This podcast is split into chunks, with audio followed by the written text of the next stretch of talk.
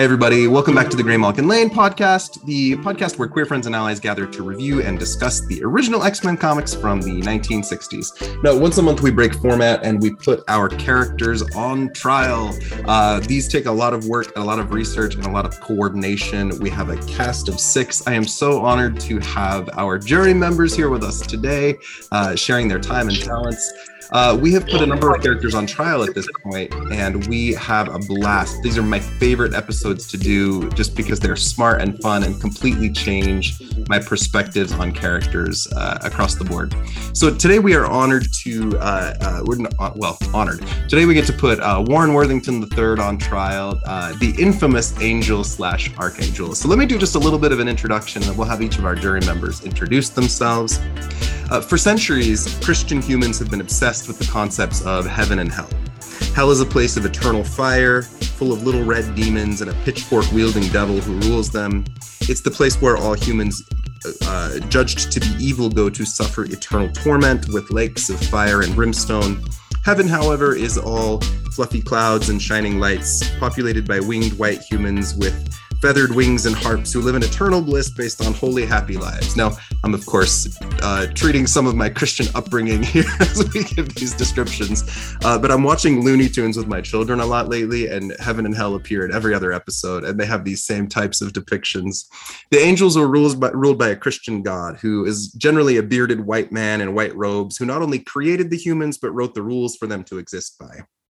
The Bible is full of angels and uh, excuse me, full of Im- images of angels as messengers representing hope and miracles as they bring light to the good humans. But the Bible's also full of angels with flaming swords and righteous anger sent to administer judgment and destruction to the bad ones, wiping out cities and civilizations for disobedience and wickedness. Uh, and the character we're going to talk about today, we get to see both sides, which is going to be an interesting conversation to have. In X Men number one, five mutant teenagers are introduced, sworn to fight for the dream of Professor X, one of peaceful coexistence between mutants and humans. And among them is Warren Worthington III, the lonely child of billionaires, the blonde and blue eyed, beautiful teen with massive feathered white wings sprouting from his back, and his code name, the Angel. Uh, my name is Chad Anderson. I'm the host of Graymalkin Lane. I'm going to let each of our five jury members introduce themselves. Let us know your gender pronouns, where we might know you from, uh, and the question for today, just as you're kind of talking things through a little bit, what do you love about the angel, and do you have a favorite angel story?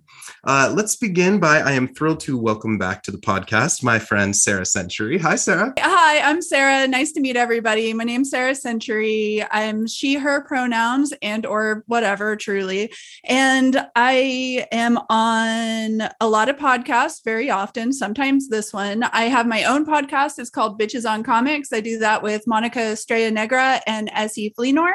I have guested on Cerebrocast a whole bunch of times. If you're an X Men fan, I recommend that. I'm guessing you're an X Men fan if you're listening to this podcast, but I don't tell you how to live. You don't tell me how to live. We have a good, you know. Anyway, uh, so I do Decoded Pride, which is a queer anthology that has a bunch of different creators. We do it every single year so far. And I don't know, I do a lot of stuff. So it's probably best just to ch- stick with those. Maybe follow me on Twitter, check my website, sarahcentury.com. You can find out all kinds of stuff about me. Um, but yeah, just in in the interest of brevity, we'll keep it to that. And um, yeah, I love Archangel and Angel. I think maybe I like Angel a little bit more than I like Archangel, but that's probably a fairly popular opinion considering that Archangel is kind of an edge lord, kind of definitely an edge lord because the sharp wings. Yeah. So um I love this guy. He's really fun. I've he's probably my favorite of the 05 other than Jean. Jean is number 1 of course, but I think Angel is probably my second favorite. I really like this guy because he is kind of like what we wish rich people were, I guess. You know, it's like you want the rich guy who's going to give away all of his money and kind of help everybody and be fun and affable. But he does have that bad side to him where he kind of thinks he's better than everybody else a little bit sometimes. And we'll see that a lot in this episode but there's there's definitely problems but i think that he's a fun character whenever it comes to being able to play around in that sort of realm did i miss any of the questions no, was that, no, that was That was great. Uh, okay. just, well, I guess, uh, do you have a favorite angel story that comes to mind? Oh, I any well taking it back to cerebro anything where he's teamed up with candy southern is going to be my a plus favorite i love him in the defenders i think that that's probably his best era and um yeah i don't know i guess it's like he's one of those characters where you don't see him enough in a, the spotlight but i liked him in x corp a lot too Fantastic. Uh, we can just toss out the word privilege right here at the beginning and let that resonate in our ears. Uh, thank you, Sarah. It's uh, it's wonderful to have you back. Uh, I'm thrilled to have uh, Bradley Clayton back as well. Hi, Bradley. Hi. Uh, how are you? my name is Bradley Clayton. Obviously, they them. I am an illustrator. Um, You'll find me on Young Men in Love. I work for a magazine. I do a lot of art online. Um, but um, what were the what were the questions again? Uh, just where people know you from, and then uh, uh, what's your favorite angel story, or what do you love about the angel? Oh, I agree with Sarah. Angel is what you wish uh, rich people were, in that he's like fun and affable, and I mean, most importantly, hot. Because if you're that rich and not hot, what are you doing with all that money? uh, Emma Frost knows what's up. Uh, you, uh, if you're not hot, keep doing things until you are. Uh, but um, no, I uh, yeah, I like Angel. I, I would say probably a, like a, top tier Angel story for me is the uh, the like um, original like uh, Horseman of the Apocalypse stuff. I think it's it's sort of um, Archangel is sort of the best and the worst thing that ever happened to Warren Worthington as far as story is concerned. It's like it's like the Phoenix Force in terms of like it it took the character to a whole new level, but he's also like he'll never work his way past it. Uh, as like uh, um, as far as like a thing that keeps coming up in in his life because it's kind of the the easiest thing to throw in for like a uh, a twist. Um, but yeah, probably the apocalypse stuff. I think that's great. Wonderful, and uh, I'm happy to have uh, Steve Duda back as well. Hi, Steve. Hello, Chad. Hello, everybody. I'm glad to have made it in here. Can you all hear me? Yes. Yeah. Okay. Good. I was uh, a struggle getting in here today, but um, yeah, my name's Steve. I use uh, they and them pronouns. You can find me on Twitter at Howdy Duda, H O W D Y D U D A. You can hear me podcasting with X's for Podcast and X of Words, both of which can be found on Twitter and wherever podcasts are listened to. Um, but most of the time, yeah, I'm just posting like an idiot with X Men brain. Um, and um, when it comes to Angel, I'm, I've never been like a huge fan of Angel. I'm often, to be completely frank, a fan of Angel when he looks like I'd like him to look, like when I when he when I think he looks hot.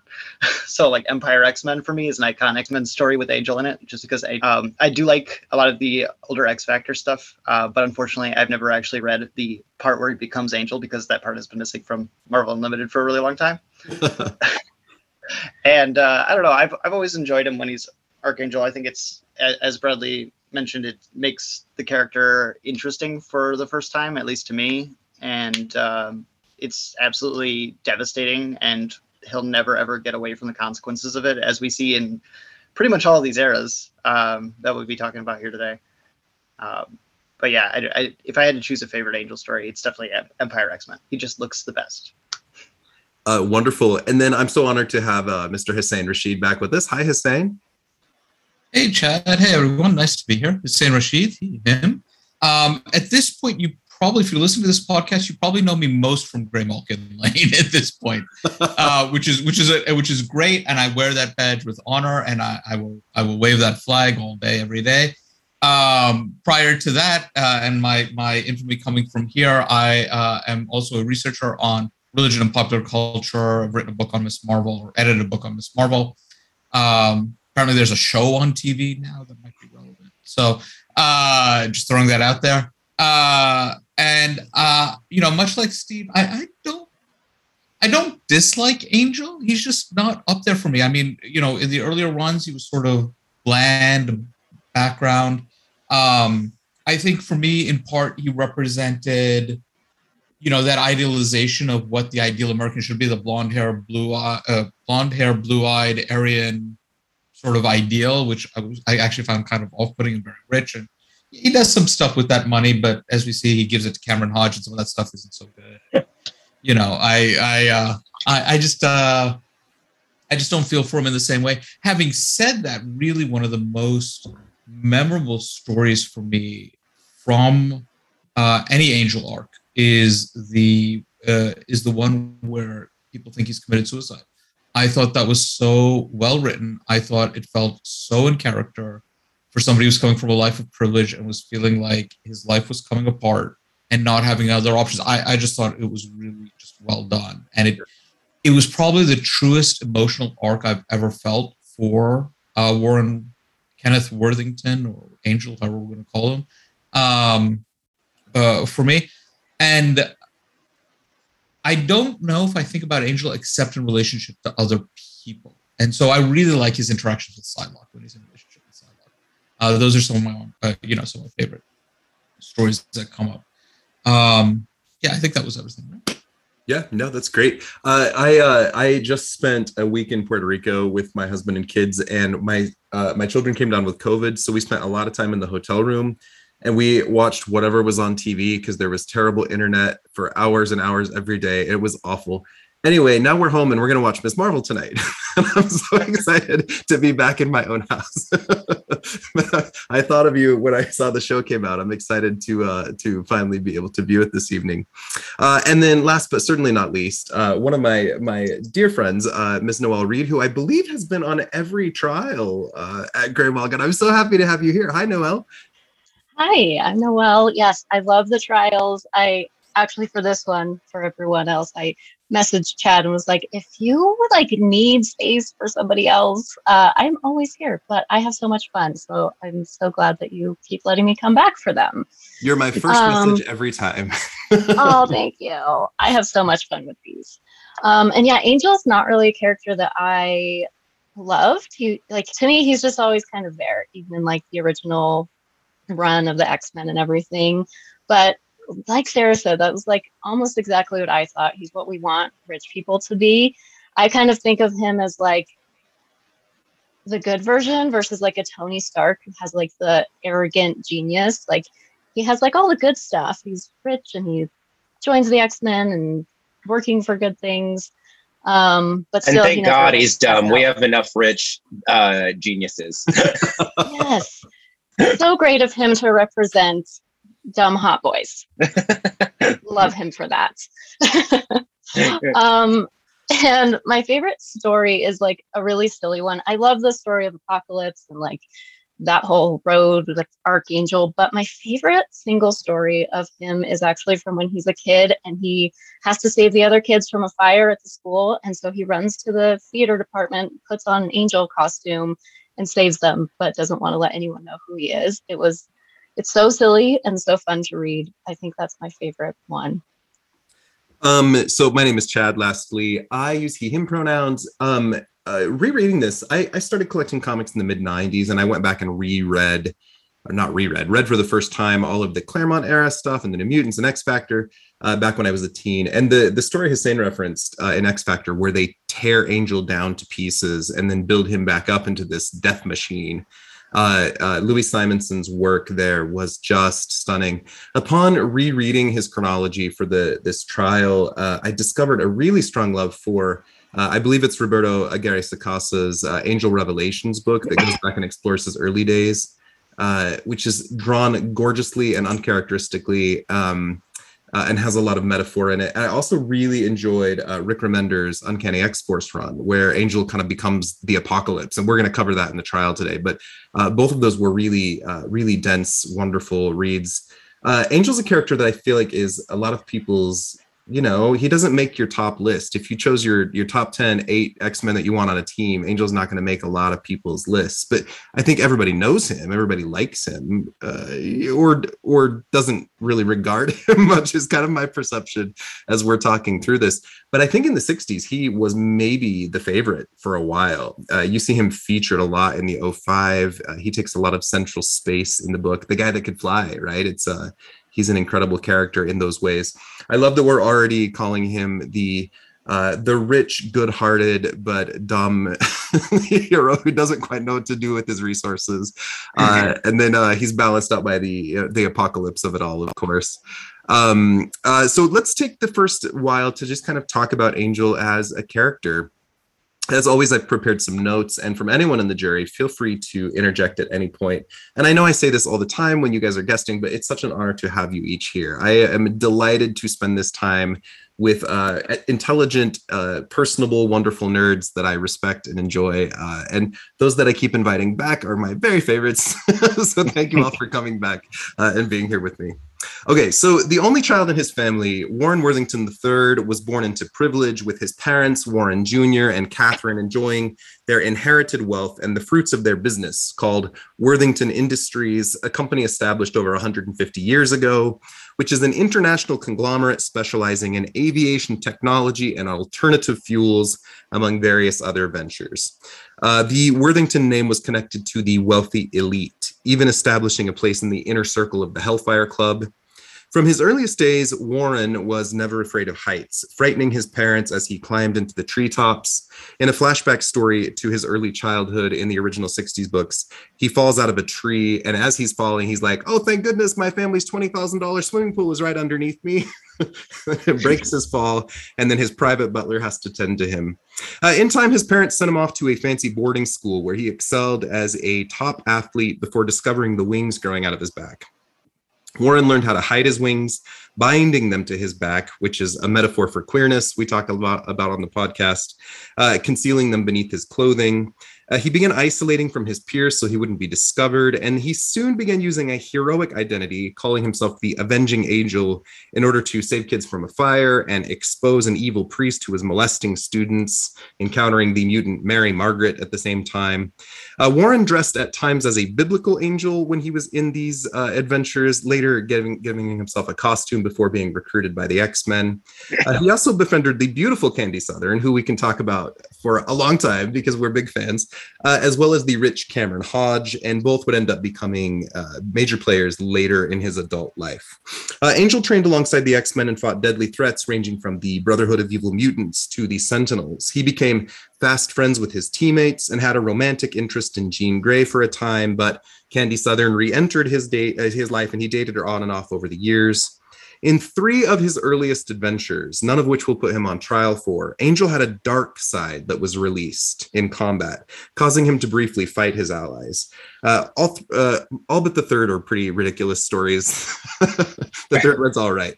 In the first one, he inhales a strange gas that uh, uh, that makes him fight his his teammates for a second and then he's got to fly into space and have it blown up. I don't know. It's it's a weird story. Uh, then he gets affected by uh, iron man's atomic bomb that goes off and it makes him evil for a minute before he gets healed. And then finally uh, in a beautifully drawn uh, uh, story sauron hypnotizes him and makes him fight the team. Uh, we wonder if these are perhaps the earliest appearances of archangel these releasings of his dark side early on. During this time the five original X-Men were taken to the future for an extended amount of time. Angel was horrified by the state of the world, particularly after meeting a bizarre messianic version of his future self. He ended up passing through the black vortex and got cosmic wings of fire. He dated Laura Kinney X23 for a time, and he then he was sent back in the past to uh, to live his life out with the wings of the mimic grafted onto his back. In the following years, Angel had many adventures, uh, but also went through some significant trauma.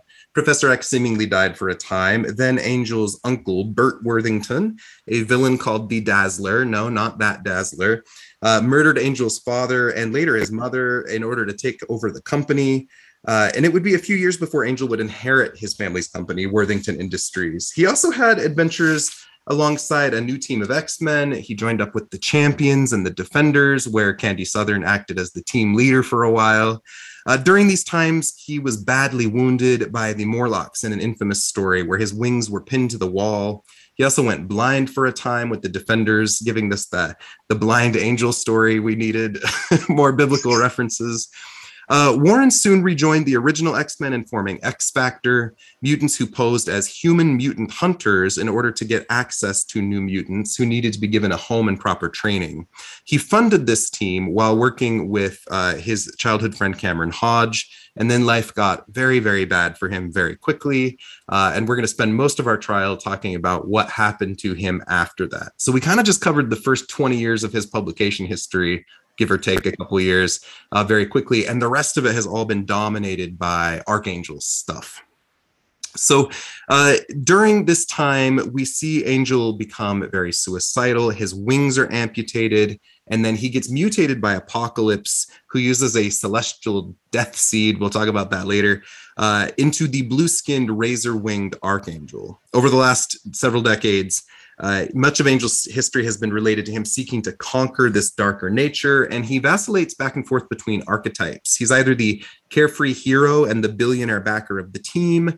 In fact, that's what he's doing now on Krakoa as he works with X Corp or he's that angelic feather winged agent of hope and healing, sometimes during periods of vast memory loss. And then we get the dark side, the blue skinned, razor winged angel of death and destruction who wants to murder everything and craves blood, kind of a vampiric side almost to him sometimes. So uh, let's kind of discuss this as a jury for just a few minutes. Whoever has thoughts here, feel free to chime in. Uh, let me just posit the questions. If you have any thoughts on anything I just covered, I'd love to hear them. But what does Angel mean to the X Men? What does his character represent? And what versions of him do you like best? Anyone? I don't know, but I, I would like to propose a drinking game where we take a shot every time his wings are violently ripped off. Uh, Get drunk real quick on that one. Um, yeah. yeah, no, that was such a theme for such a long time, right? Because it's like you have wings, and so what are we going to do with them? You know, mm-hmm. like any person who comes up, that's their first idea. um, yeah, how terrifying. I love Angel. I love Angel before he becomes Archangel a lot, actually, but not in the early days of the 05 i think it takes until candy southern comes in for him to become really interesting and then he still is kind of like uh you can tell that she has to tell him where to be that day, you know, kind of like he's always kind of trying to be like, it's cool, I'm having fun and Candy's like, okay, but we're leaving now. Like we're going and, you know, trying to get, you have a meeting in the morning. And I think that that's why Candy is so amazing. And maybe it is like the introduction of her almost that makes me like him as much as I do. But it's like that to me was this time of him just being more fleshed out as a character because he starts doing this, they start doing this kind of, um, like snappy dialogue, like kind of uh, those old like screwball comedies kind of situation. It's like Cary Grant and Katharine Hepburn ish or something, or like we've, you know, basically the vibe changes with him and he becomes fun. He's actually an entertaining guy for a while instead of it being like the smart, handsome, pretty guy who's like messing up the Jean and Cyclops, you know, love affair. So I like him for that time period. I think that he's really great. And probably Defenders is my favorite version of him because that's mostly him with Candy. But I do think that, yeah, there's something about that guy. And as you say, like tear his wings off, they there's a compulsion to tear a lot of things off of him, right? Like people want to hmm. take his happiness. People are just like, you know what? Actually, we don't like this guy that much, you know? And you'll see him and Wolverine have these like spats, like where they're always, he's like, you're a killer. And Wolverine's just like, you're a rich guy. And like, okay, but then later he dates Laura, right? Which is like, I knew there was something going on between you two. Like, that's basically like Laura Kinney's existence and who is attracted to Laura. You're just like, I knew it. I knew there was something going on here. So I like I like all of that. I also think that writers tend to do this thing where they go, "Well, we're sick of the archangel storyline." And then they're like, "Well, he's just kind of as you say, he's kind of like this um like not a thought in his head but that kind of sucks in a way too because it seems like always Betsy is the one who's having to like clean up after him whenever it's that situation, right? So I think that as much as I love those two together, there's a whole time period where I'm kind of like, mm, like because he's like, yeah, oh, I God. forgot everything. When Betsy's the one, when Betsy's the one with her shit together, like between the two of you, something's gone really awry. like something's something is majorly wrong in the sauce. Yeah. I, I keep thinking back, Chad. You did this episode I uh, about Warren and Jean trying to go and get money to travel to save Professor X. And one of your guests, and I can't remember because I've batched listened to these episodes, but was like, they must be high. They're driving up in a Bentley, and you're like, why don't you just talk to Bentley and get the money you need to go to wherever you're trying to get to? I think it was Paris at the time. Let and me, I keep uh, thinking that, let me cover that super briefly, Hussein, then I'll turn it back. please, Uh, there's a story where Professor X has been kidnapped by Factor 3. The X Men need money to get to Europe to go save him, but Warren's parents are on a cruise. So they drive his welfare, his they drive his Rolls Royce to the welfare office, dressed in full suits, and go in and say, "We need money to get to Europe." and the people are like, "Fuck no!" And then they watch him drive away in his Rolls Royce. This like this is evidence of how stupid this man is. But, Anyway, but I think one of your guests said that that he was high. Like Yeah, Jean and, clearly. and Warren are high, and there's there's they're smoking and they're high because it's like the dumbest plan ever. And I keep thinking that basically explains Warren for me throughout pretty much his entire run. Is like I'm rich, I'm wealthy, I, he's genial. I don't know if he's a nice guy, but he's a genial guy, and he's high. He's just smoking the entire time, and he's just like he's the Martha Stewart of the X Men universe. That's what it is, and I'm sure he's got some SEC violation we're going to find out about eventually, and he'll do some white collar time, and you know, but that that's him, you know. He's driving away from the welfare office in his Rolls Royce, noticing the people in line for food and thinking, man, the world's just not fair for guys like me. They wouldn't even give me the money. but he's completely unaware of his surroundings. I am uh, fascinated with the place that Warren occupies within the mutant metaphor, um, which isn't always capitalized on anymore. But that's kind of why I, I like some of the pre Dark Angel stuff. Sorry, the pre Archangel stuff. They rhyme. Um, but like Warren is the like in many ways the most privileged possible of mutants, right? Like he's white, he's like an Aryan stereotype in many ways. He's got angelic wings. He's like ashamed of them and he's like, "Oh, I'm such a freakish mutant," but it's like you look like a biblical angel in every way. You're gorgeous, you're muscular, you're wealthy. So he's he's a very privileged and very like normative form of mutant presentation in so many ways and I think that his wealth is a great like catch up on that. I don't I don't know necessarily whether Stan Lee or Jack Kirby were thinking about this when they created the character, but it works perfectly with the kind of mutant that he is, and it always has. But Archangel for me introduces such an interesting thing because his body becomes fluid. Uh, his temperament and the way he presents himself and the way he feels becomes extremely violently fluid at that time. And he's so ashamed of his desires, his impulses, the body that he can't seem to get rid of, though he tries ripping it bloodily out of him several times and I mean, for me, that it, it reads as a trans metaphor, uh, but one that's muddled by the fact that the body that he loves is his Aryan, like rich, privileged self. It's it's the body that he's assigned by Apocalypse is the ones that he hates, and I think that works really interesting with the mutant metaphor. But of course, the body that he's most comfortable in is going to be the one that is also the one that gets in the least hatred from humankind and its relationist and changes with his body that are often outside of his control within a mutant metaphor if we're going to try to hold him to it. Yeah. My uh my partner and I, my my husband and I recently hosted a party. A group of friends came over and watched Barbarella, if you guys have seen it.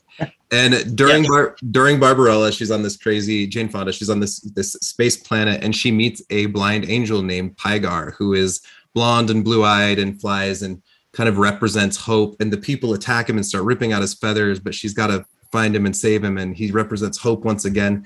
And I, it dawned on me, uh, this movie was made in 1968, which is just a few years after the X-Men debuted. There, there seems to be kind of this cultural understanding of this angel as the, again, the blonde, blue-eyed uh, Aryan version of what hope looks like. Uh, and I, I think we see a lot of storylines uh, about Warren over the years that that uh, mark on that theme. Um, the uh, whenever Archangel leaves, he's left with this kind of messianic biblical version of himself. Uh, we'll talk about the the healing powers he even gets at times. Uh, it's uh, it's an interesting thing when you consider the the biblical nature of that and what it represents. Any other thoughts on what Angel represents to the X Men? Besides the, the money, besides the money. Well, one thing related kind of to his money that makes him a little more interesting is a lot of the other original X-Men like had a reason to need the X-Men in a more like urgent way, like being an orphan or Jean needing help controlling her powers.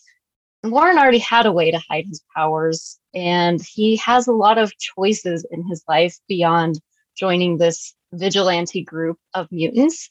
And just kind of thinking about it, I never thought about it before I was reading all these stories about him, but I was like, this is not a life that he has to choose. Like, he very easily could leave it behind and just be like this rich, popular angel guy in like pop culture or, you know, society in general. And it kind of gave me a different respect for him as a person that, like, he doesn't have to do this life. You know, he doesn't have to be in these dangerous situations. He doesn't have to have his wings ripped off a million times by somebody every other day.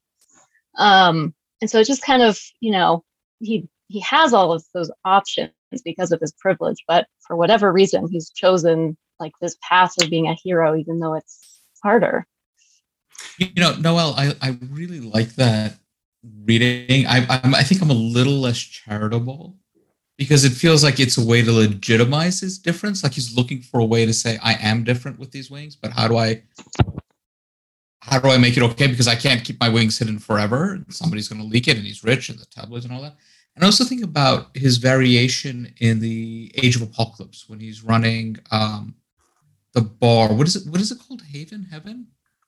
I believe so it's. I've read I believe it's Haven, if I'm remembering right. Haven. Yeah. Um, and and thinking about sort of that neutral good he's sort of leaning into.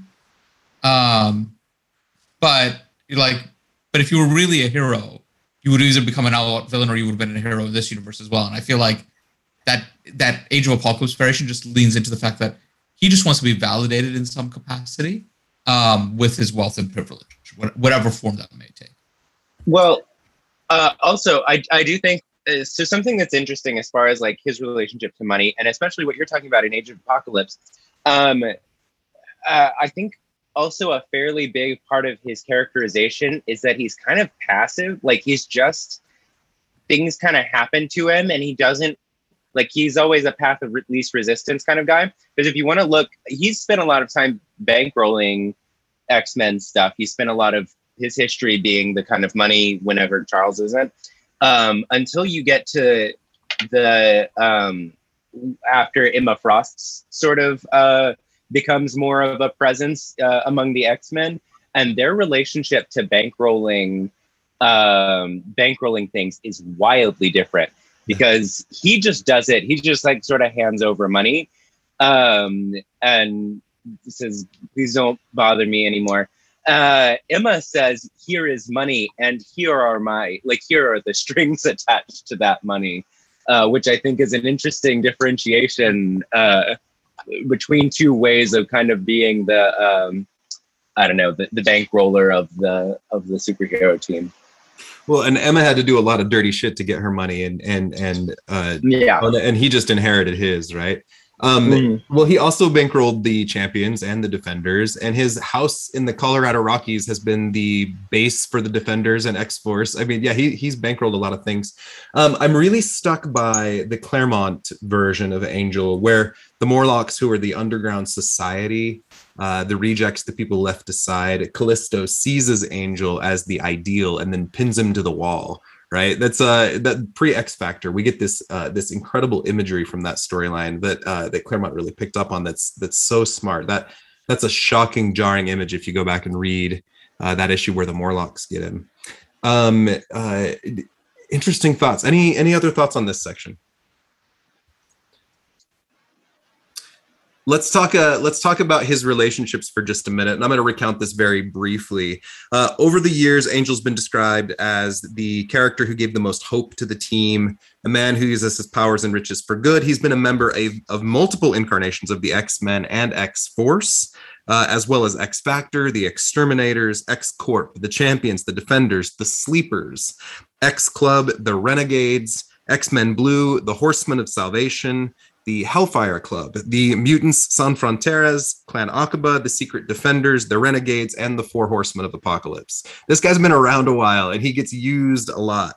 Uh, he's also been romantically interested in Jean Grey and romantically connected to Candy Southern, X23, Husk in an infamous Chuck Austin storyline, uh, and Psylocke primarily, although I suppose Amanda Cobb and Dazzler warrant a mention. Uh, what team do you like Angel on best, and what romantic partner of his is your favorite? I'll go first because mine is very boring since I know so little of like Angel's good stuff, or at least what people assure me is the good stuff. So I like Angel best on X Factor because Walt Simonson draws him. and that's absolutely fantastic. I like his characterization a lot, and I love Candy Southern. Like, just incredible. I think I don't need to tell anybody here about Candy Southern. I don't need to tell anybody who's listened to Cerebro about Candy Southern, but um, just a fantastic character, a fantastic foil for Warren, and makes Warren more interesting just by being in the room. Yeah, she does. She sure does. The Candy Southern episode of Cerebro definitely was fun to record because both Connor and I were like so obsessed with her just from her early days. She's so amazing.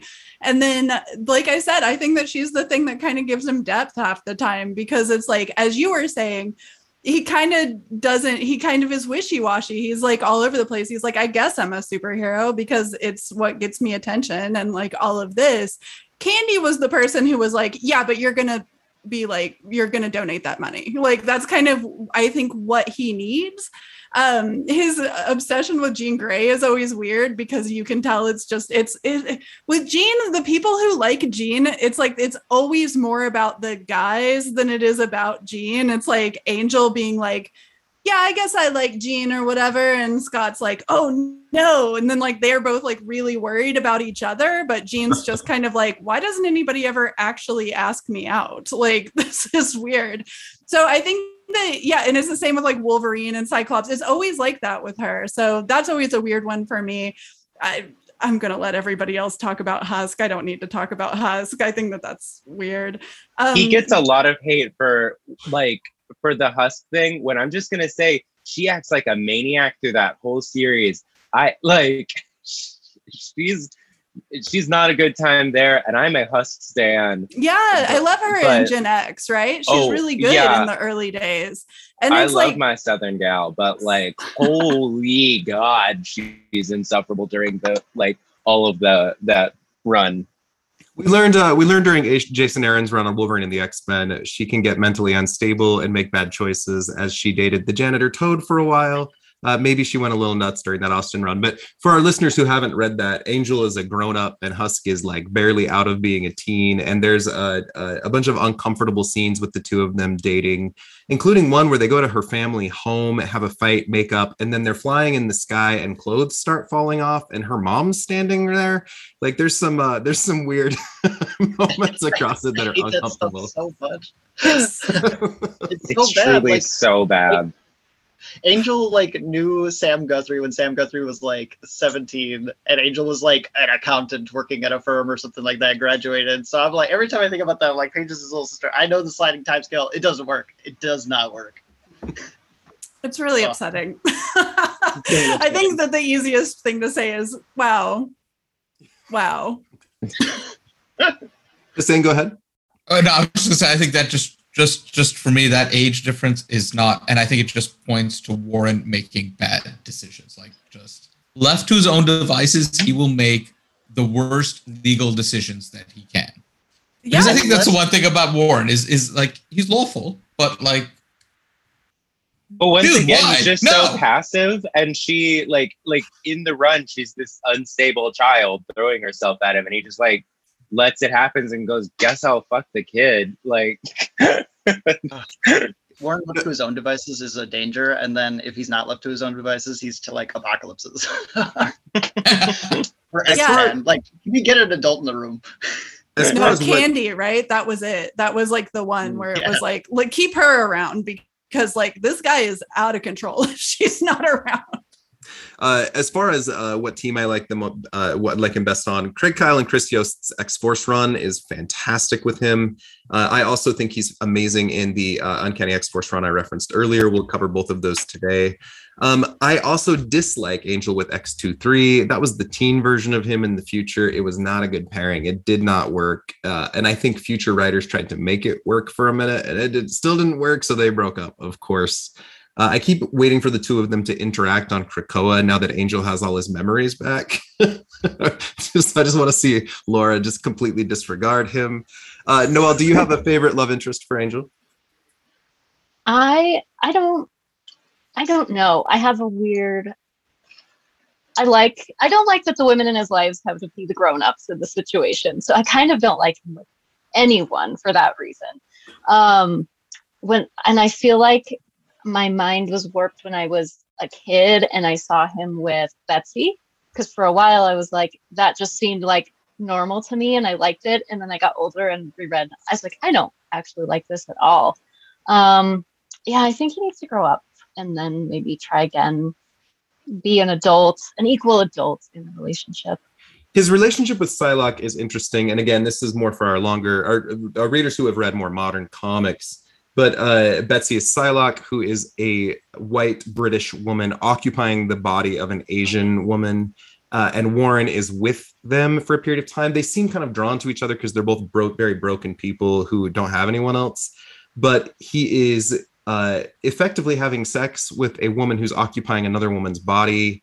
And there is something about the lack of consent on the part of canon part that, uh, that I think people uh, get concerned about. Uh, we did not put that in the trial, obviously, but yeah, they seem uh, they seem to be a pair drawn together by desperation.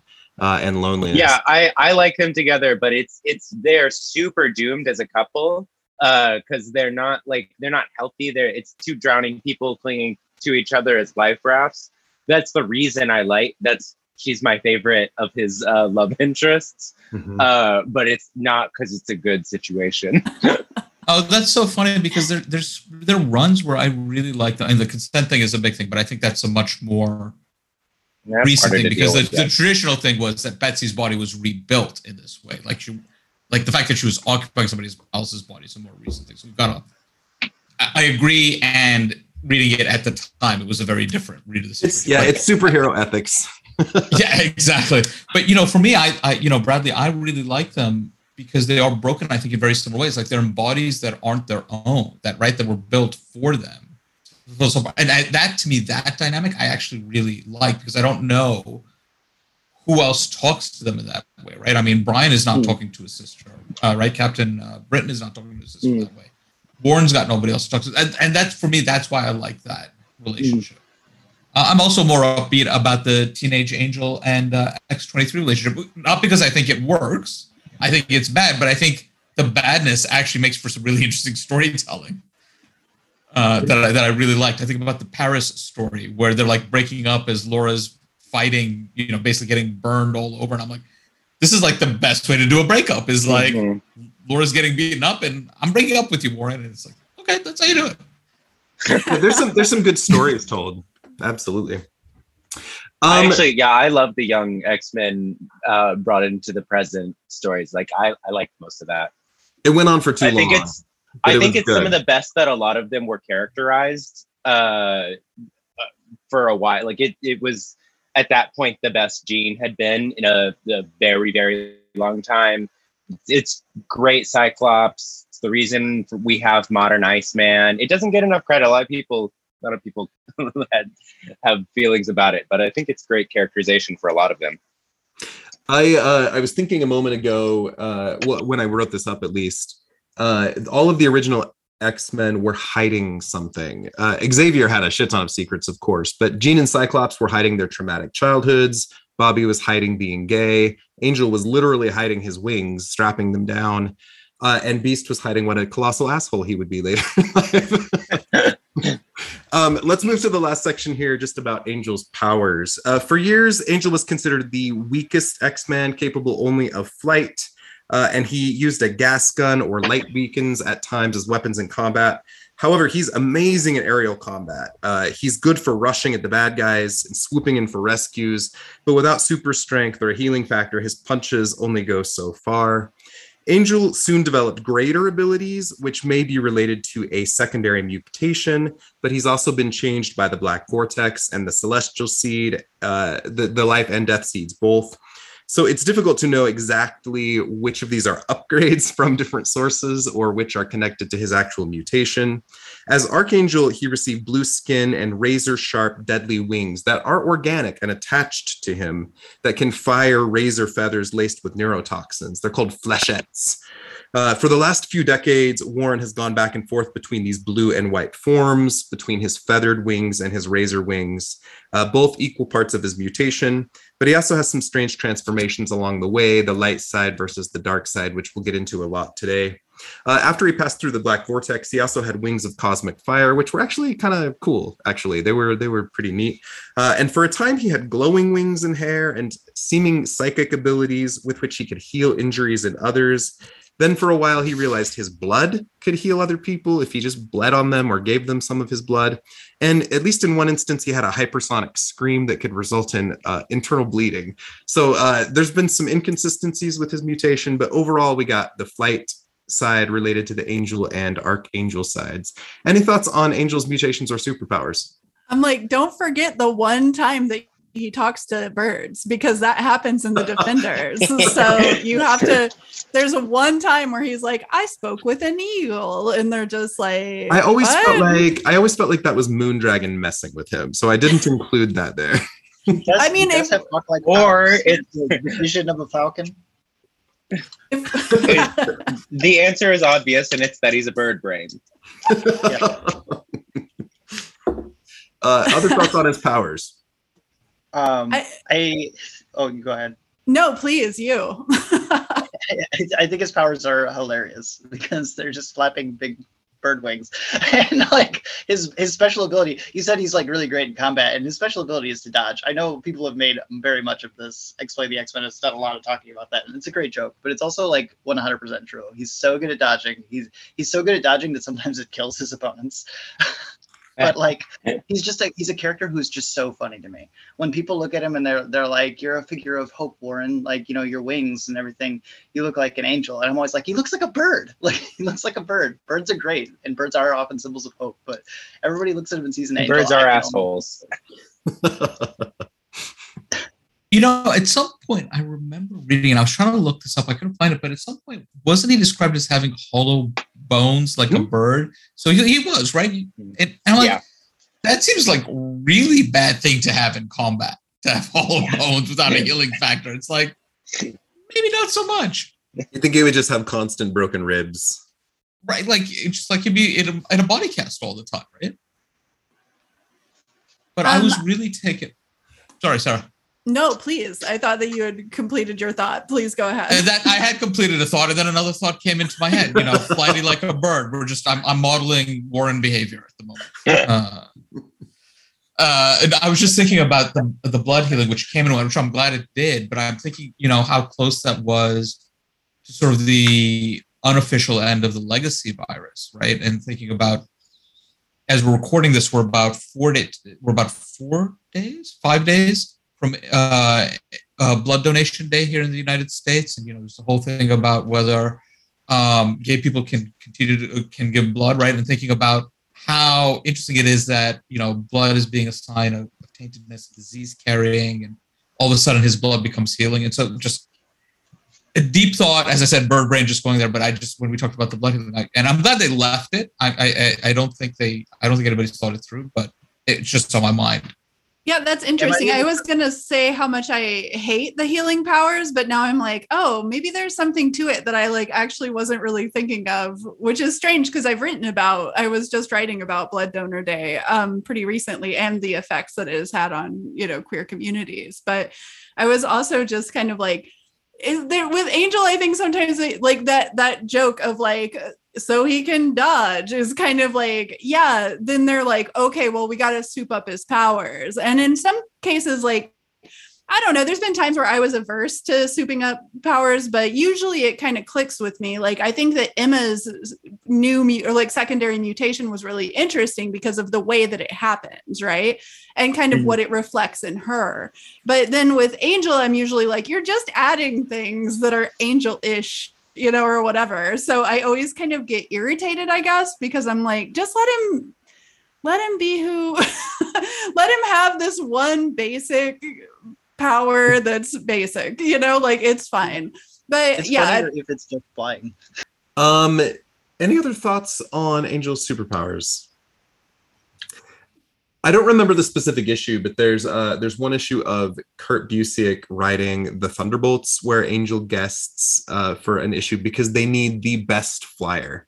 And it shows him kind of aerially dodging these missiles in air and like being really super impressive. And it was almost as if Busiek saying, like, this is what makes the angel special. Nobody flies like this. Nobody, nobody else can do this guy's thing.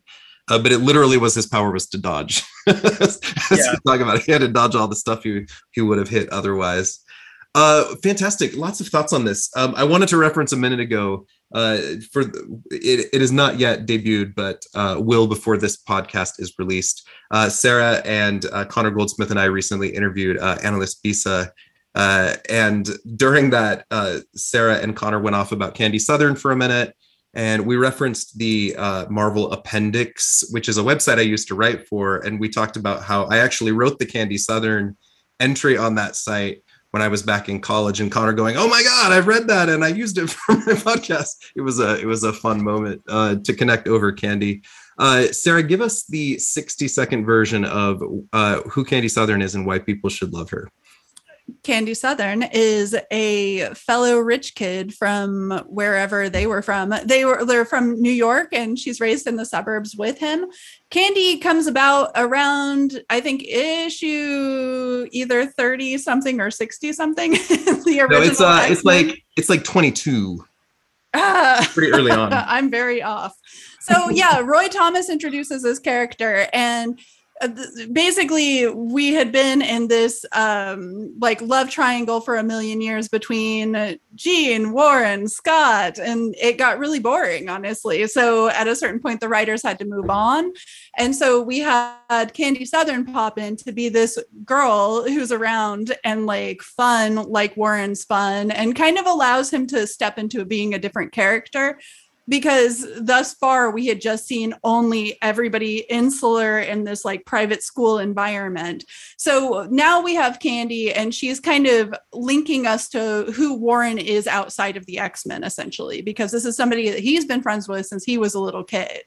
And she eventually is killed by his uh, talented Mr. Ripley, um, Cameron Hodge but she comes back very briefly and uh i think uncanny x-men 306 and has kind of a a moment i guess kind of like a With the phalanx. i'll get the last word yeah she's she's merged with the phalanx uh i definitely talked with connor for four plus hours about this so if you want to hear more about candy southern you want to listen to the cerebro episode but she very temporarily but was the leader of the defenders which i still refer to as one of before young avengers the gayest superhero team at marvel. So Uh-huh. that's something. And they also made a choice to put her in charge because it was like beast iceman angel and they were like we're children. We can't do anything. And she was like okay i guess i'll be the leader. So candy is basically just multi-talented beautiful funny splendid everything we could ever want in a person if she was a real person i would be hanging out with her every single day uh what what else can i say about candy other than she's the greatest fictional character ever created we have had a love affair on the podcast with Vera and Zelda and Candy uh, all, and we'll get back to them sometime. But yes, we love that character. Uh, yeah Um, she she has been deceased for a very long time so we're we're working on getting her back just by our sheer love of this character basically there's so many ways to do it. She was a scroll. They go back in time. She was a latent mutant, and they resurrect her on Krakoa. There's there's a million opportunities. Uh, any other thoughts on the angel, uh, or, or just kind of interesting tidbits before we jump into the trial section? I always love these conversations because I feel like I leave them with a different understanding of who the character is. And the most dramatic shift for me on the pod was the the uh, Juggernaut trial, where I walked in like this guy's a colossal asshole, and I left it thinking, oh, this is like a heroic character that I love and adore now. Uh, and it's it's such a vast shift. But we've recently done the Blob and Toad trials, where again I leave with like a huh, okay, and I'm already getting that sense with Angel a little bit. Um, any final thoughts before we shift to uh, the jury? Okay, so with this, we're going to go ahead and jump into our trial section. Uh, each person here has been assigned a prosecution and a defense. I have reviewed Angel's history, and this is one case where, in a lot of trials, I have to cherry pick different things and kind of clump them together, like we did with Blob and Toad. In this case, we kind of move through Angel's life chronologically because the last decades of his publication have all been related to Archangel. So we're not going to cover everything here, obviously, but we're going to cover the major sections of kind of his angel versus archangel nature. One of the questions that I know is going to come up as we are listening to prosecutions and defense is how complicit is Angel in his archangel persona? Is it something that is pre-programmed, something that comes from Apocalypse or the Celestial Seeds, which we'll talk about, or is he in uh, in complete control but just has to deny that nature? Uh, so that's going to be an interesting conversation we can have today. So we're going to begin by reminding everybody of the voting scale. Uh, after each section, each of our jury members and myself will be voting one through five. Uh, one means uh, the lowest score possible uh, that it, he had a justifiable action. Two is morally concerning. Three is definitely inappropriate. Four is over the line into criminal behavior, and five is pure evil. Uh, not greatly named, but it's what we've been using, so we'll stick with it. So at the end, we'll take a final score and uh, determine how complicit Angel has been in, in comparison to other characters. Uh, we've, we've been calling that the asshole scale. We'll see how much of an asshole he is when we uh, take the final score. Okay, so trial point one, we are calling Horseman of Apocalypse. Uh, when we get there, it will be Hussein on prosecution and Noel on defense. Okay, at his weakest moment, when his wings had been amputated, his reputation destroyed, and his fortune lost, all due to the machinations of Cameron Hodge, Warren was taken by Apocalypse and transformed into the deadly archangel via use of a powerful celestial death seed. And I'll interject here quickly. The celestials are a race of space gods that have uh, basically been manipulating life on Earth since its inception, resulting in superhumans. Uh, they are all about judgment, who is worthy. Apocalypse serves them for a long time. So, this death seed is an artifact that can release someone's darker nature and give them vastly enhanced versions of their powers. Uh, and it seems to last lifelong. Uh, and there's another side of it called the life seed, which we'll get to later, which has the opposite effect uh, and again, we'll we'll talk about what those mean, but that's what we're talking about. The Celestial Death Seed, when you read the original storyline in X Factor, is not part of the story. That's retroactively added by Remender much later. Anyway, Warren is transferred uh, transformed into the deadly Archangel. His white skin turns into a light blue, and his feathered wings turn razor sharp. Uh, that seemingly have a mind of their own and which are capable of firing metal feathers that were dipped in a neurotoxin. Calling himself Death or the Angel of Death, Warren savagely defeats the three other horsemen of apocalypse, famine, pestilence, and war, so that he can become their new leader. Then uh, he was unleashed on New York City, sent to call the weak from the strong. Warren fought his former t- teammates out of control until he slashed through an ice construct in the shape of Iceman. Believing his friend dead, Warren got back in control of himself but he immediately went after Cameron Hodge, who had kidnapped and killed Candy Southern, and Warren decapitated Hodge, who of course survived because of alien technology, but we did not know that at the time. Uh, let me uh, let me recount this was all in X Factor Volume 1, numbers 19, 23 through 25, and 34 and 35. Let me turn it over to Hussein for the prosecution. Alrighty, just one, uh, two points before I start the prosecution. One, uh, as Chad said, I'm not going to talk about celestial seeds, facts, not in evidence. It's not part of the stories. I'm not going to talk about it. The other one is, does Cameron survive because of alien technology or because of the demons? I thought it was demon love that, that let him live. Oh, it's it's first the demons and then it's the phalanx. Stuff. And then it's, it's, it's this yeah. phalanx stuff, right? Yeah. Okay. Uh, that phalanx Cameron is just freaky. Okay, but again, we're not there yet. Okay. Yeah, the demons so, of limbo and then uh, the phalanx. And the phalanx. Um, so we start with um, seeing Apocalypse having created three out of the four horsemen of the apocalypse. So we've got famine, pestilence, and war. They're going out and doing their thing, and we see that he's creating his fourth horseman, death. At this point, we do not know it is war. Uh, this is, you know, the the big secret. And our big clue is uh, the, this figure. Apocalypse is talking to this figure in the shadows, and this figure says, "I will never serve you. Um, I'll never do what you say." And then Apocalypse says to him, "But I'll give you your wings back." And this character who we then assume to be Warren says, "My wings, my precious," and it's a very a Gollum esque, uh, you know, sort of thing, and that's where you realize, uh, in my mind, and it's with the asshole scale here.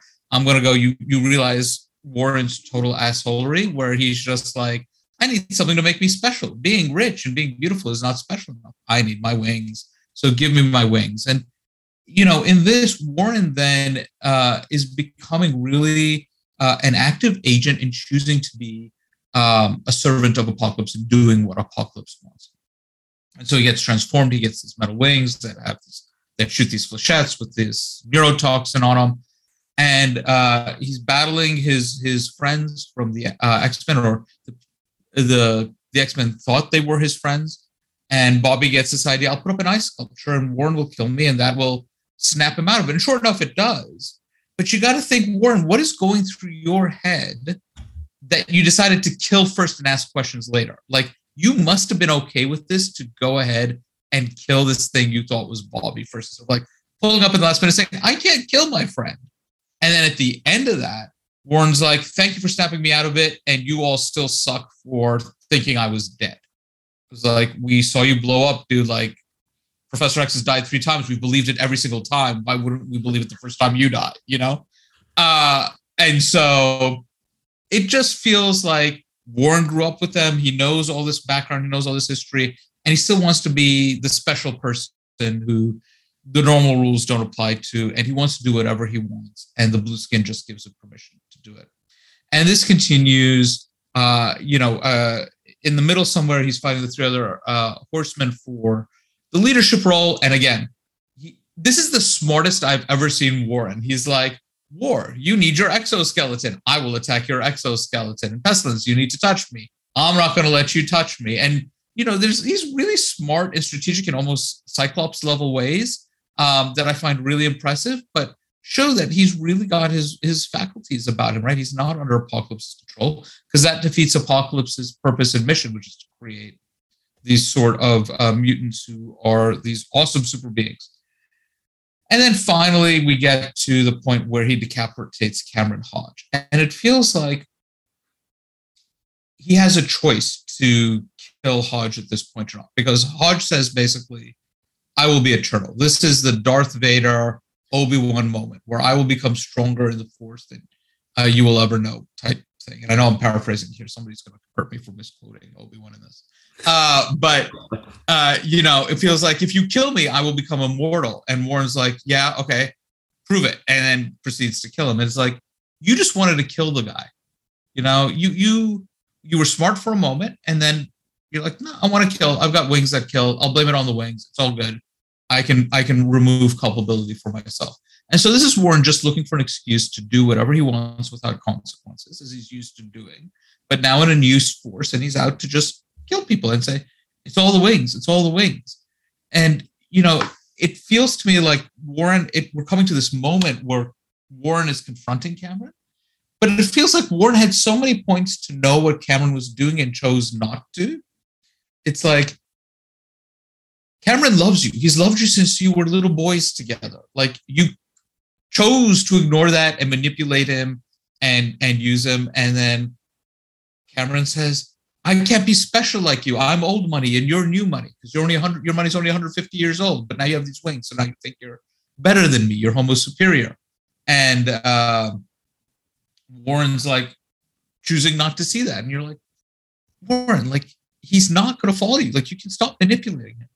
And for me, at the end of the day, this is all about capitalism run amok. It's about Cameron and Warren wanting to extract resources from other people's and not being able to get it the way they want. And so capitalism just eats itself. That's the metaphor for me.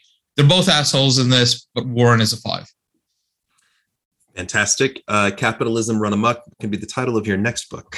uh, let me turn it over to Noelle. I can't believe you're going to make me the defense for capitalism in defending Warren. That is that was a low blow. Okay, but I'm all in on this defense. So let's go um, after an immense amount of trauma. He has his wings mutilated and amputated against his will. Warren does agree to Apocalypse's offer.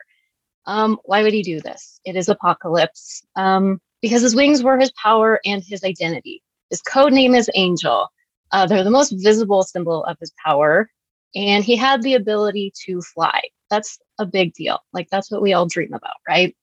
And so you have to imagine the loss that he felt in having his wings taken away his identity, his power, his freedom, and his status as a hero. Because what is he without the wings? He might still be rich, but that wasn't his life wasn't built around being rich.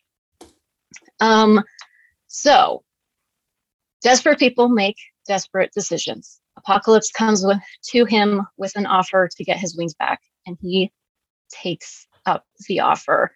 Um, and then he goes through the genetic alterations and is then influenced by the drug that Apocalypse is using to control his horsemen. So that was not part of the deal that Warren made. Um, most likely, he believed he'd still be in control of himself and his choices. And he underestimated the lengths that Apocalypse would go through to enslave him. Um, and being conned is not a crime. So we can't hold that against him. When he has the moment where he thinks that he's killed Bobby, we see the real Warren come out again. He's kind of broken of the spell and the drug that was used on him.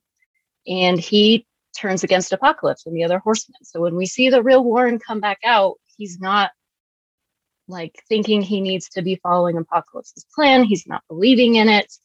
Um, so we have to remember what he does when he gets all of his agency back. The only crime that might be possible to attribute to Warren is decapitating Cameron Hodge. But he is a mutant hating asshole who killed Candy Southern. So he deserved it. Killing heroes is just, or killing villains, excuse me, is part of the job as a hero. So is it a crime? So yeah, I don't think it's possible to convict Angel of any crimes here. He had everything taken from him and he made a bad decision. Um, but then he turned it back around and dealt with the villains. So in his heart, he was still a hero. When the Green Goblin killed Gwen Stacy, Spider Man went after him and then made the choice not to kill him. Uh, in this case, we have Angel uh, fallen from grace, obviously, who's made the literal deal with the devil, then later choosing to sink farther by by committing the crime, which is something we would celebrate the Punisher or Wolverine for. But coming from Archangel, that's a really uh, a really surprising storyline. Uh, so thoughts on this section, and then let me hear uh, any questions from people who need some clarifying information before they make their vote. Bradley, go ahead.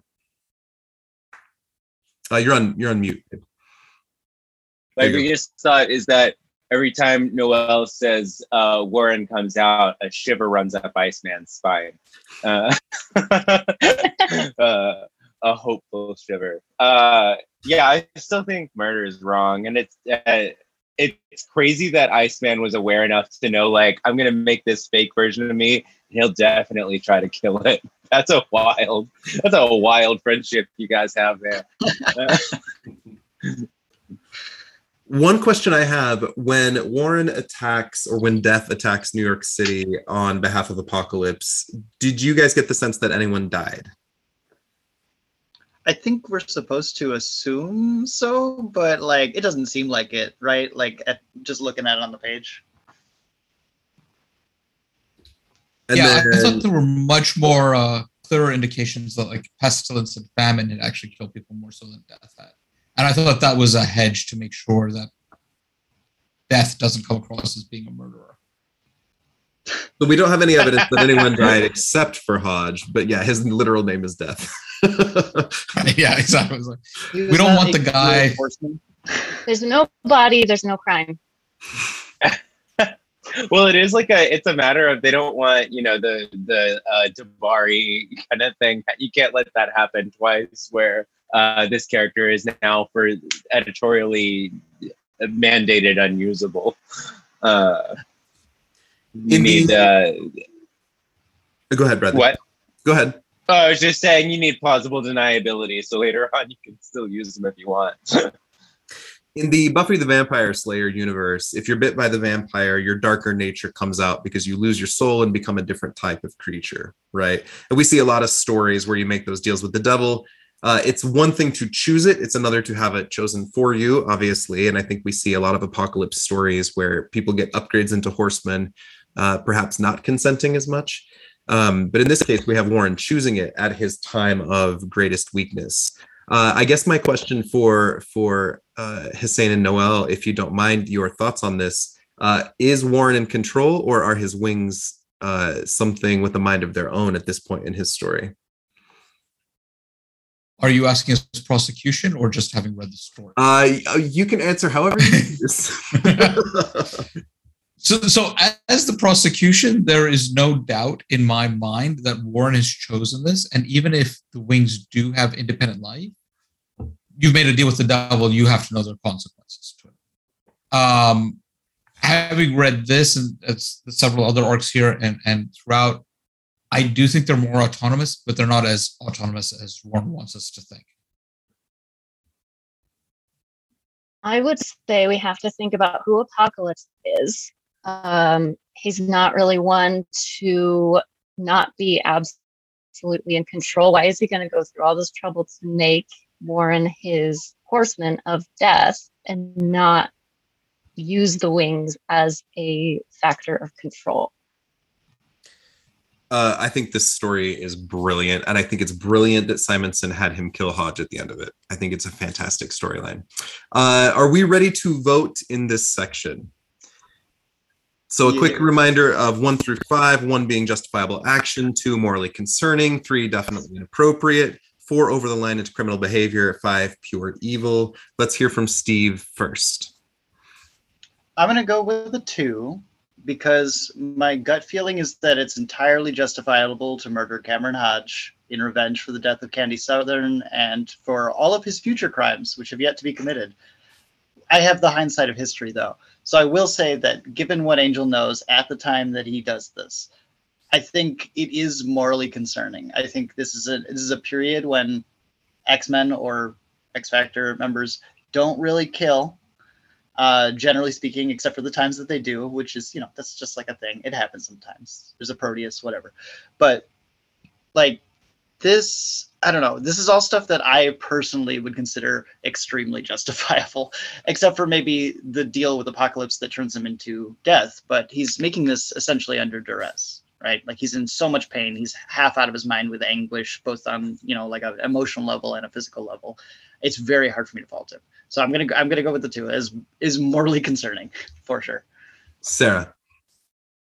I'm going to echo that too. Yeah, I think it's morally concerning. And also, there's a lot at play. For instance, just seeing Cameron, there's this whole sequence where, and I don't actually know if we're at that at this, whenever Candy dies, there's a whole sequence where Cameron is like standing over her and doing weird things to her as she's kind of comatose.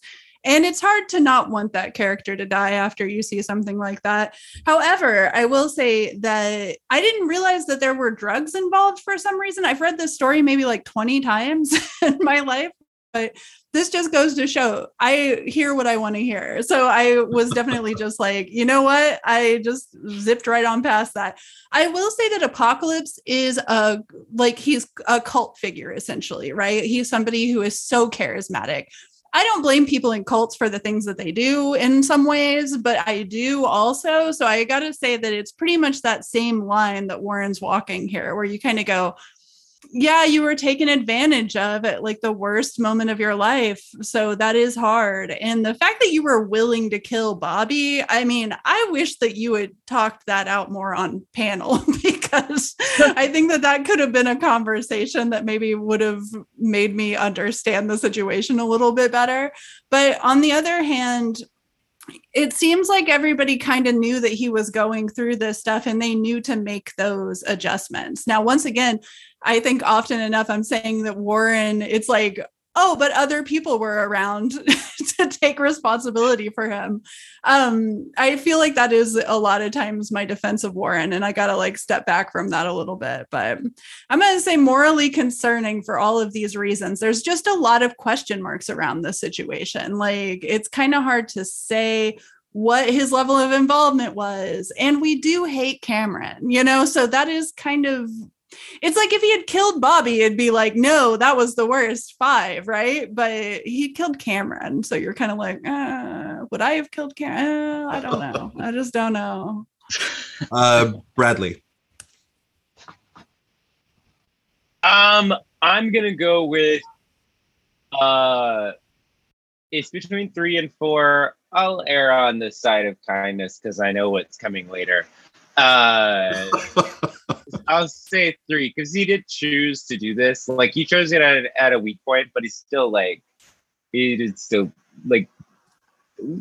How nice did you think this was gonna come out, and what else you'd seen from Apocalypse? Uh, so yeah, we'll go with a three. I am going to give today a two as well. My understanding of this story, the worst thing he did here was make the deal with Apocalypse. When I read these stories, I kind of see the wings almost as like a multiple personality that he can't control. They kick in during times of stress or rage. Uh, it's also when he made that deal with Apocalypse, he was at his absolute lowest, having lost everything. We see characters who are stripped down to nothing and then have to rebuild. It's a brilliant storytelling uh, technique. Um, and uh, we had a discussion about that during the Quicksilver trial. When he hits his lowest, he does all these shitty things with the Inhumans and and Luna.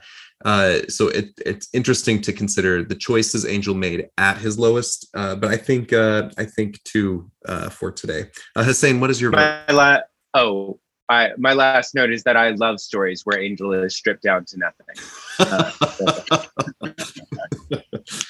Hussein. Um, so I think there's a lot of moral ambiguity in a lot of these actions. I think for me, it's got to be a five because he actually does he does think he's killed Bobby. Like he doesn't stop until after he's killed Bobby. That to me is what throws it. And this is not prosecutorial. It's like that to me is like you chose to do this. This is on you. And Noel. I am torn between a one and a two. I have a lot of empathy for where he was when he decided to go with Apocalypse. Um, but still, it's just not somebody you make a deal with. So I think I'm going to go two. Okay, which gives us a score of 16 out of 30 on this section. And we will move on to a uh, trial point two. Uh, this time, the prosecution will be Sarah and the defense will be Steve. We call this section simply Dark Side. As Archangel, Warren struggled to control his dark side as he tried being a hero alongside X Factor and later the X Men. He was seduced by Shahrazad into battling his teammates. Then he returned to the Morlock tunnels and tried blaming his wings for those actions, uh, and also blaming Apocalypse for all of his recent struggles with darkness. But Jean Grey was there to call him on his shit, uh, helping him realize it was his own repressed violent tendencies that were causing the problems. Soon after, Warren beheaded the mutant Kamikaze in combat. Uh, seemingly accidental, he said the wings were acting of their own accord. Kamikaze, by the way, is a terrible name. Don't this, this is the only one we have to use for this character, but it's terrible. Warren later confronted Apocalypse with plans to torture and kill him. Uh, but after threatening that for a while, he ended up leaving Apocalypse behind to suffer, even when Apocalypse begged for death. Uh, so these stories come primarily from Uncanny X Men 285 uh, and 303, X Factor 85, uh, Uncanny X Men 296, and X Force 18. So let me uh, send that over to Sarah for the prosecution. people of the jury. Angel, what is his deal in this, right? Because this is after so many things have happened. We thought that he had reconciled, we thought that he was over it. Like, he just isn't. He's getting drawn all the way back in. Once again, we see somebody has a pretty face and he's gone, right? We have Sh- Shaharazath. Is that how you say I it's think so. Shaharazath? Yeah, there's a lot of hyphens in this name, Shaharazath. Um, in the void or whatever. This is like a made up place, kind of. So yeah, he eh, just kind of keeps blacking out a little bit and then like, oh, I killed a bunch of people. How did that happen? Situation. This is hard to defend, even as somebody who really loves Angel, right? Like this is a rough period. I think people didn't really know what to do with him at this time. So he's going off, he's killing people left and right. You go into, I mean, Jean, of course. Jean is like the one who's just kind of like, you know, I know a little something about dark sides. And she decides that she's going to tell him that hey this was a little bit you. Now this is one of those times where you go Jean you should listen to the things that you say sometimes though because like you and phoenix have like mm, all right that's a different episode I'll come back for that episode. so the whole thing to me basically is just that like this guy is out of control. He's killing people. He's killing people in this weird made up world, but they're insurgents. So it's like that is morally questionable as being the richest person on the X-Men, right? Is like you're out here offing people who are kind of trying to uh the politics of this. Like it's hard to get into the politics of Shahrazad and the void. I don't totally understand what's happening. But also he goes on to X-Cutioner song. And in X-Cutioner song he kills again. He kills kamikaze. And he's like oh kamikaze just walked up. I killed him i guess. And okay best part of X-Cutioner song is boom boom being absolutely disgusted and mortified that somebody's head is like rolling around now the fact that that person's head is used as a comical joke is like I don't know about that either. That scene is going on trial as well. But this this whole thing is like, all right, Kamikaze dies, and he's just like, this is after Jean was just like, it's your own violent tendencies. And then he's just like, well, whoopsie doodle, I killed again. and then he makes it to Apocalypse, who's the person who's supposed to die. and he's just like, I just wanted to know that I could. And then I didn't. So whatever. And then he walks off, and Apocalypse is just like, kill me. What are you doing? So even Apocalypse knows that he should have killed him. This ladies and gentlemen of the court i and folks of the court i just like i don't quite understand what he's doing here. This guy is completely off the charts doing all kinds of things that make absolutely no sense and he kills a ton of people through this arc probably more than we've ever seen him kill. So i'm gonna say out. Five. Terrible. Bad person. Maybe and- four. All right i'll give him a four You're not voting just yet. Uh, oh. uh, and then we'll turn it over to Steve for the defense. Sure. Ladies, ladies, gentlemen, folks, gentle people of the jury, um, I wish that I had a well articulated, long, and eloquent plan for defending Angel in this. I think my colleague Sarah Century has laid out a beautiful pattern, a structure for what is happening here, but I actually think this is an open and shut case, extremely simple. Were there crimes committed? Yes, many. Is there a question of culpability? Now, I think that's where this comes in.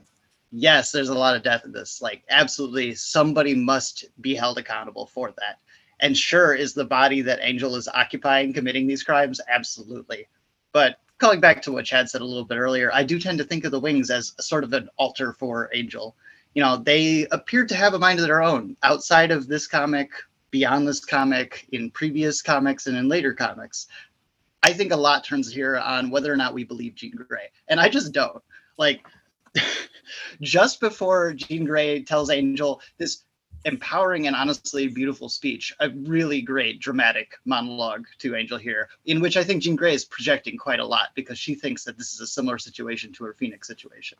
And honestly, if there's one thing Jean Grey loves to do, it is assume a lot about anybody she is talking to she's like, "Oh, I read mine, so you know, obviously, I know everything about you, and don't worry, I'm just going to tell you that you're gay or that you're not culpable for these crimes or that you are." You know, that's that's great and all, but I don't think we can rely on Jean Grey, especially since just before this, we see in Shahrazad's kingdom, Angel is floating around with his eyes closed. That man is sleepwalking. Are we going to really hold a man accountable for crimes committed while he was sleepwalking and his body was in control of metallic appendages?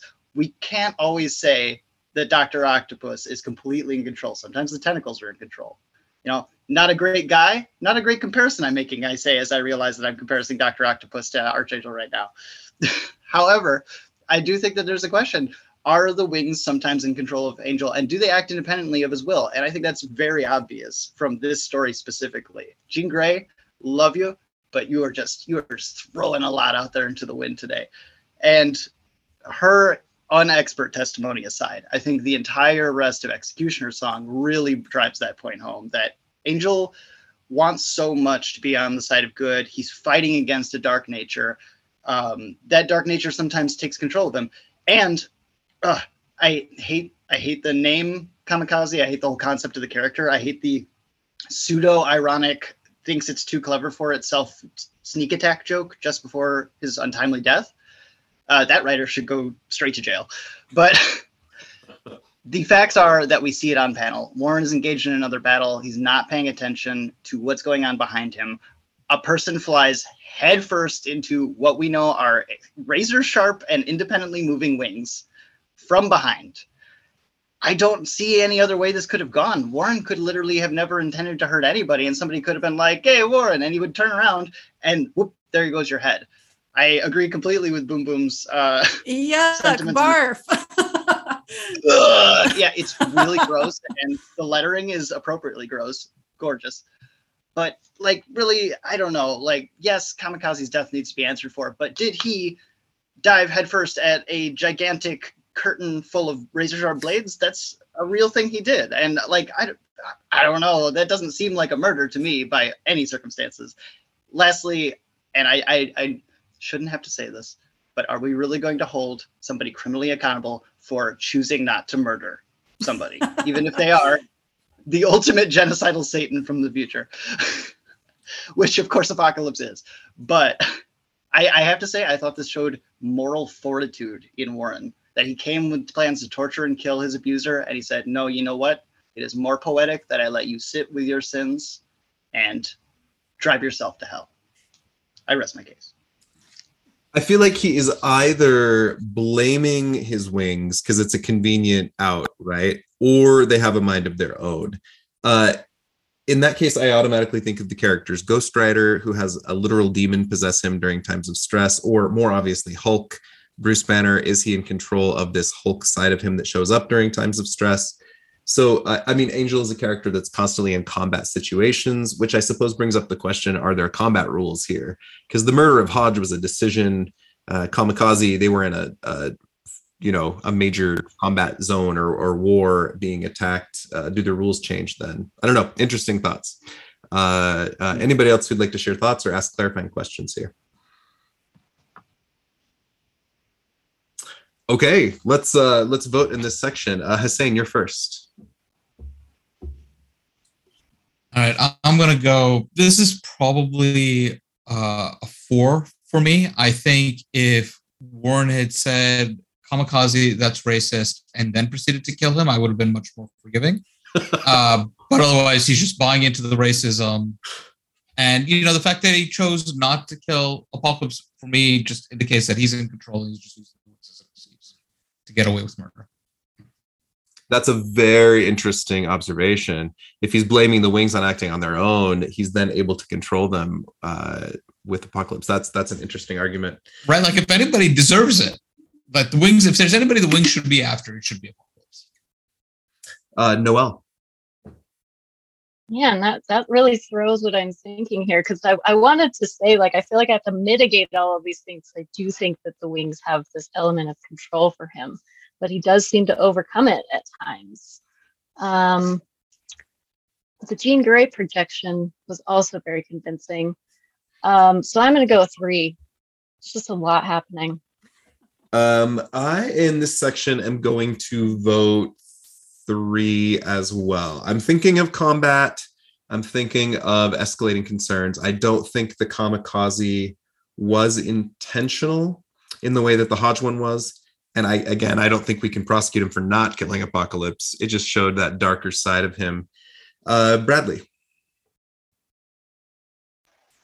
Uh, I'm also going to go with a three because there's there's just too many questions about um, culpable uh, culpability as it's related to the wings uh, for me.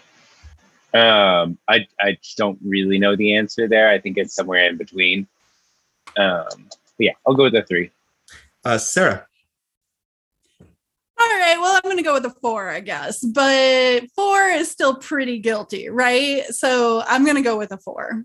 So he's not at a five. He's never, he's not completely evil uh, in this situation, but because he is like sleepwalking a little bit, there's all of these issues, but I'm going to go with four. He's still pretty, this is beyond morally concerning, right? And Steve. I am going to actually go with a three. Um, just because like as I really think a lot of this is extremely justifiable, and I actually think it's a point that he doesn't kill Apocalypse, that the wings are in control because they were created by Apocalypse. So I'm just gonna say like I don't know if that's even a choice he makes. I like to believe it is. I really do. Uh, but I'm gonna give it a three because I need justice for Kamikaze. Like it, it can't go unanswered for. It doesn't feel right. Uh, so that gives us a score of 20 out of 30 in that section. Uh, I'm going to move on to trial point three, which we call X Force. Uh, on this one, Bradley is on the prosecution and Hussein on the defense. Uh, when Wolfsbane ripped off Warren's feathered wings and she had her own shit going on at the time, uh, his razor sharp wings regrew and he reverted back into his dark archangel persona.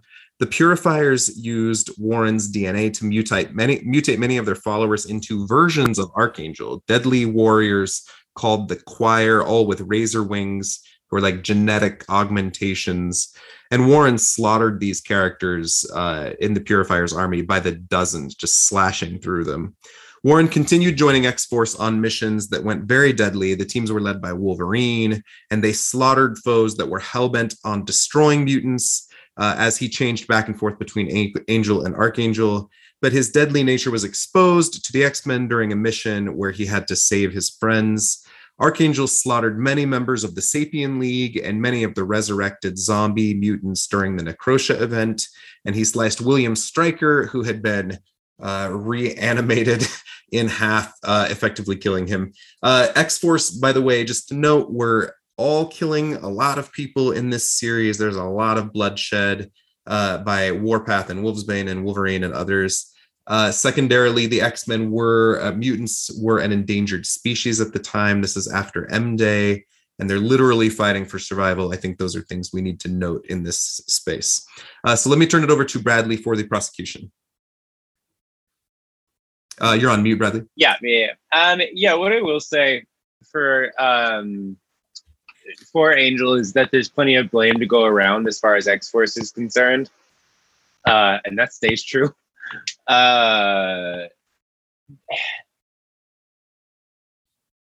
so I can empathize with it. Truly is. Uh, it's it's illustrated uh, beautifully as the scene where Wolfsbane um, rips off his wings and and uh, look it. It feels very. It feels gory. It feels horrifying. Um, Wolfsbane also eats her but, father during this arc. yeah, it's nasty. Uh, there's a Wolfsbane stories stay questionable in this era. Um, but um, what I will say is like, so his uh, the um, archangel wings grow back after that. This is clearly a person like, and he has this kind of bloodlust after, uh, especially after going through and, and killing all of the like angel clones. Um, here's my issue with this is this is as much on his friends as it is him but he is the one committing actual murders it's very clear that this is a person in need of some kind of help in need of of maybe not being on a superhero team right now uh because i i don't think he i think he's in charge of uh when he turns into angel especially later on uh you start seeing him very deliberately activate the the like archangel persona. Um, but I don't know. I, I I think I blame everybody right around this time. But whose fault it is exactly sort of comes in second to that he does commit a lot of murders himself. And he does over and over again choose to like activate the uh, archangel persona. Uh, and that's I don't know. I don't think that's morally questionable. it's just bad. Uh, also, at some point, like um, at some point we I talked about this before. Um, Psylocke is the one to call him out on that. Like he's clearly like uh, he's clearly lost uh, lost his way. And when, especially this era of Psylocke is the one to tell you your shit is not together, things have gone really awry. Uh, you need to take uh, five or six uh, second looks at whatever at what's going on. But yeah, Uh, he chooses to be a murderer over and over again. And then Hussein for the defense. Yeah, I, you know, Chad, I'm, I'm glad you mentioned Wolfsbane because I feel like, okay, now it's on the record and I can follow it as a defense attorney. You know, you, you've entered this, this story. But I think part of the reason I really like this part of X Force, and I say this as somebody who really likes the X Men because I, I, and who generally dislikes Logan as Wolverine because I don't lean into the ultra violence of the, the comics. But part of the reason I really like this season of X Force is it feels like there is a hell of a lot of trauma that the mutant community has to deal with, right? Coming after M Day, it's trying to protect the 198. And Wolfsbane eats her father because she finds out he is her father, and you know, basically he has been cursing her. He's a he's a priest in the church. He's been cursing her to hell and cursing her for being a mutant, right? And it feels like there's something cathartic about it. And I feel like we see something similar. Like I feel like that's that's what was happening with all the characters in X Force at this point, except for Wolverine, who just like really needs 150 years of therapy before he's allowed back into books. Um, but you know, Warren is dealing with all these things, right? I think this to me is where he's really dealing with losing his wings the first time. And he's letting that grief and that anger come out, and then seeing the, choir using his wings and taking his name and besmirching him, uh, and the things that he'd worked for and I'm gonna I'm gonna be a little bit broader and, and deal with a lot of the points at the time. You know, the zombies aren't human. The Necrosha saga, I, they're not human at that point. They're zombies. So I'm gonna take them off the table. We don't, you know, they're just we we know it is okay to kill zombies. Like that's a that's just a given, uh, categorically. Um, and so you know, during this entire run, everything is this is where he is most explicitly in control of killing these people and at the same time it feels like it is most clearly the justifiable it, the rules of combat and the rules of engagement that you mentioned before seem to come in because he's part of x-force and the entire reason for x-force's existence is that there are people out there who are committed to genocide of your people and your job is to stop them before that genocide happens and that to me just makes warren's actions justifiable uh, you know, it's in ways that I don't think the killing of Cameron Hodge were. And I mean this not because I had to switch hats, but I mean this seriously. I, I you know, I think killing Cameron Hodge is not defensible in the same way killing William Stryker was at this point in history, and the ways in which they're organized. So for me, all of this is he's operating under rules of engagement that the mutant nation has put together to prevent a genocide against their people. And so a lot of it is now whether you think those should have been the rules of engagement is a separate question, but he's operating under those rules of engagement and so therefore he's he's not um, legally or morally culpable in the situation. There seems to be no question to me that he is in control of the wings at this point. He is willfully hiding them from his from his teammates uh, and giving into the dark side at the very least, or choosing to use them as a weapon. Uh, any clarifying questions or comments on this section? Yeah, I will say, like, if I'm not worried about being the prosecution here, I this is one of the places where I think like his uh, him being passive and just sort of like following along with what the rest of the team is doing is is uh, close to being very culpable. Uh, but I just I think this team's existence sucks. Like I, this this team shouldn't exist. Storm's right. Uh, she stays right. Um, but yeah, I he's just on the team doing what he's what he was recruited for. He's doing what Cyclops asks and what Wolverine asks and all this stuff. Uh, it just it's not good. I think this is a great series. I think it's well done from front to back, but it's certainly bloody and it does a lot of uncomfortable things with your favorite characters. But it's a it's a pretty good ride. Uh, any other thoughts or questions on this space before we vote? All right, let's go Steve first. Uh, okay, this is, this is a hard one for me. Hmm. Yeah, I don't know. The Black Ops mutant teams always sit really poorly with me. Most X forces are a really complicated subject for me to touch, especially the current one. Um, mm, but Hussein does make a really great point about this being a fight for literal survival at this point. The mutants are on the edge of extinction. A lot of the things that they do around this time I find a lot more justifiable than they would be in earlier points in history but it's also when a lot of the best X-Men started making the worst decisions because of that extinction pressure on them. Beast became Beast was let's be clear, Beast has always been this person. It is not a new development. It has just slowly gotten worse over time. It was bad in the 90s too. But Beast starts becoming the worst person he could possibly be as a result of the pressure of extinction on him. Cyclops becomes maybe the best person he could be. These these are things that are true where Angel is in this is so difficult because he is such a follower, as Bradley says. Um, Angel will continue to be a person who is easy to be seduced into a cult or to follow the leader. And I think at this point he's very culpable because he's so in control of himself. He's so in control of his dark side. The dark side for him at this particular point feels like it's just what he's choosing to be and how he's choosing to outlet his powers. It's so difficult. Uh, I'm going to say this is definitely inappropriate. Um, it is certainly criminal by at least current laws in the country that I am from. all the things that they do. So I guess four is a really apt designation. Although I would prefer to, I would prefer to say that it is just inappropriate behavior, since under the rules of engagement he is behaving as expected. So I, I guess ultimately I'll go with a three. This is a really difficult one.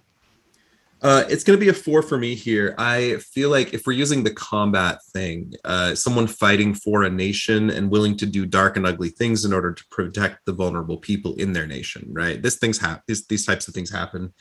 Uh, and he was only killing threats, but these this was wholesale slaughter. Heroes find a different way. Uh, they find a way to to to hold people accountable uh, without slaughtering them. Um, and there were choices made here uh, I don't know. It's it's a great morally complicated read, but yeah, it's a four for me in this space. I think you still have to live with it. Uh, Noel.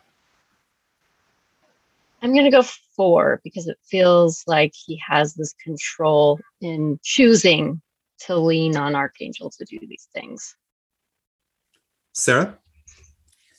Yeah, I don't know. I think I'm going to go maybe with three on this one. It's a rough one for all of the reasons that everybody just said. Um, I maybe just the whole book I put on a three. You know, like everybody is doing evil things. Archangel might not be the most evil, but he's pretty evil. You know, it is yeah. X Force three in general. Bradley. Very fair. Um, I'm gonna say I was making sure I wasn't muted again. I, I'm gonna. I think a charitable read is to give him at least a four and say that he is as in charge of his decisions as he will ever be, uh, and and does choose to be on this team, and he does choose to uh, commit murders. Uh, uh, yeah, I'm gonna say four, and I think that's being nice to him because the other option is one because he's a little baby who can't make up his own decisions. and Hussein. I, I'm going to go three here just because I, I wish you could find another way, but recognizing the situation they're in, you got to do what you got to do sometimes. You know, and I think he's fully in control, but he need, he needed to do something, or X Force needed to do something. Uh, that gives us a score of 21 out of 30 in this section and I will take us to trial point four, which we call the Age of Archangel. Uh, after working with Wolverine and Psylocke to suppress his darker nature and embrace his heroic side, Warren participated in a mission in which Fantomex seemingly killed the child clone of Apocalypse.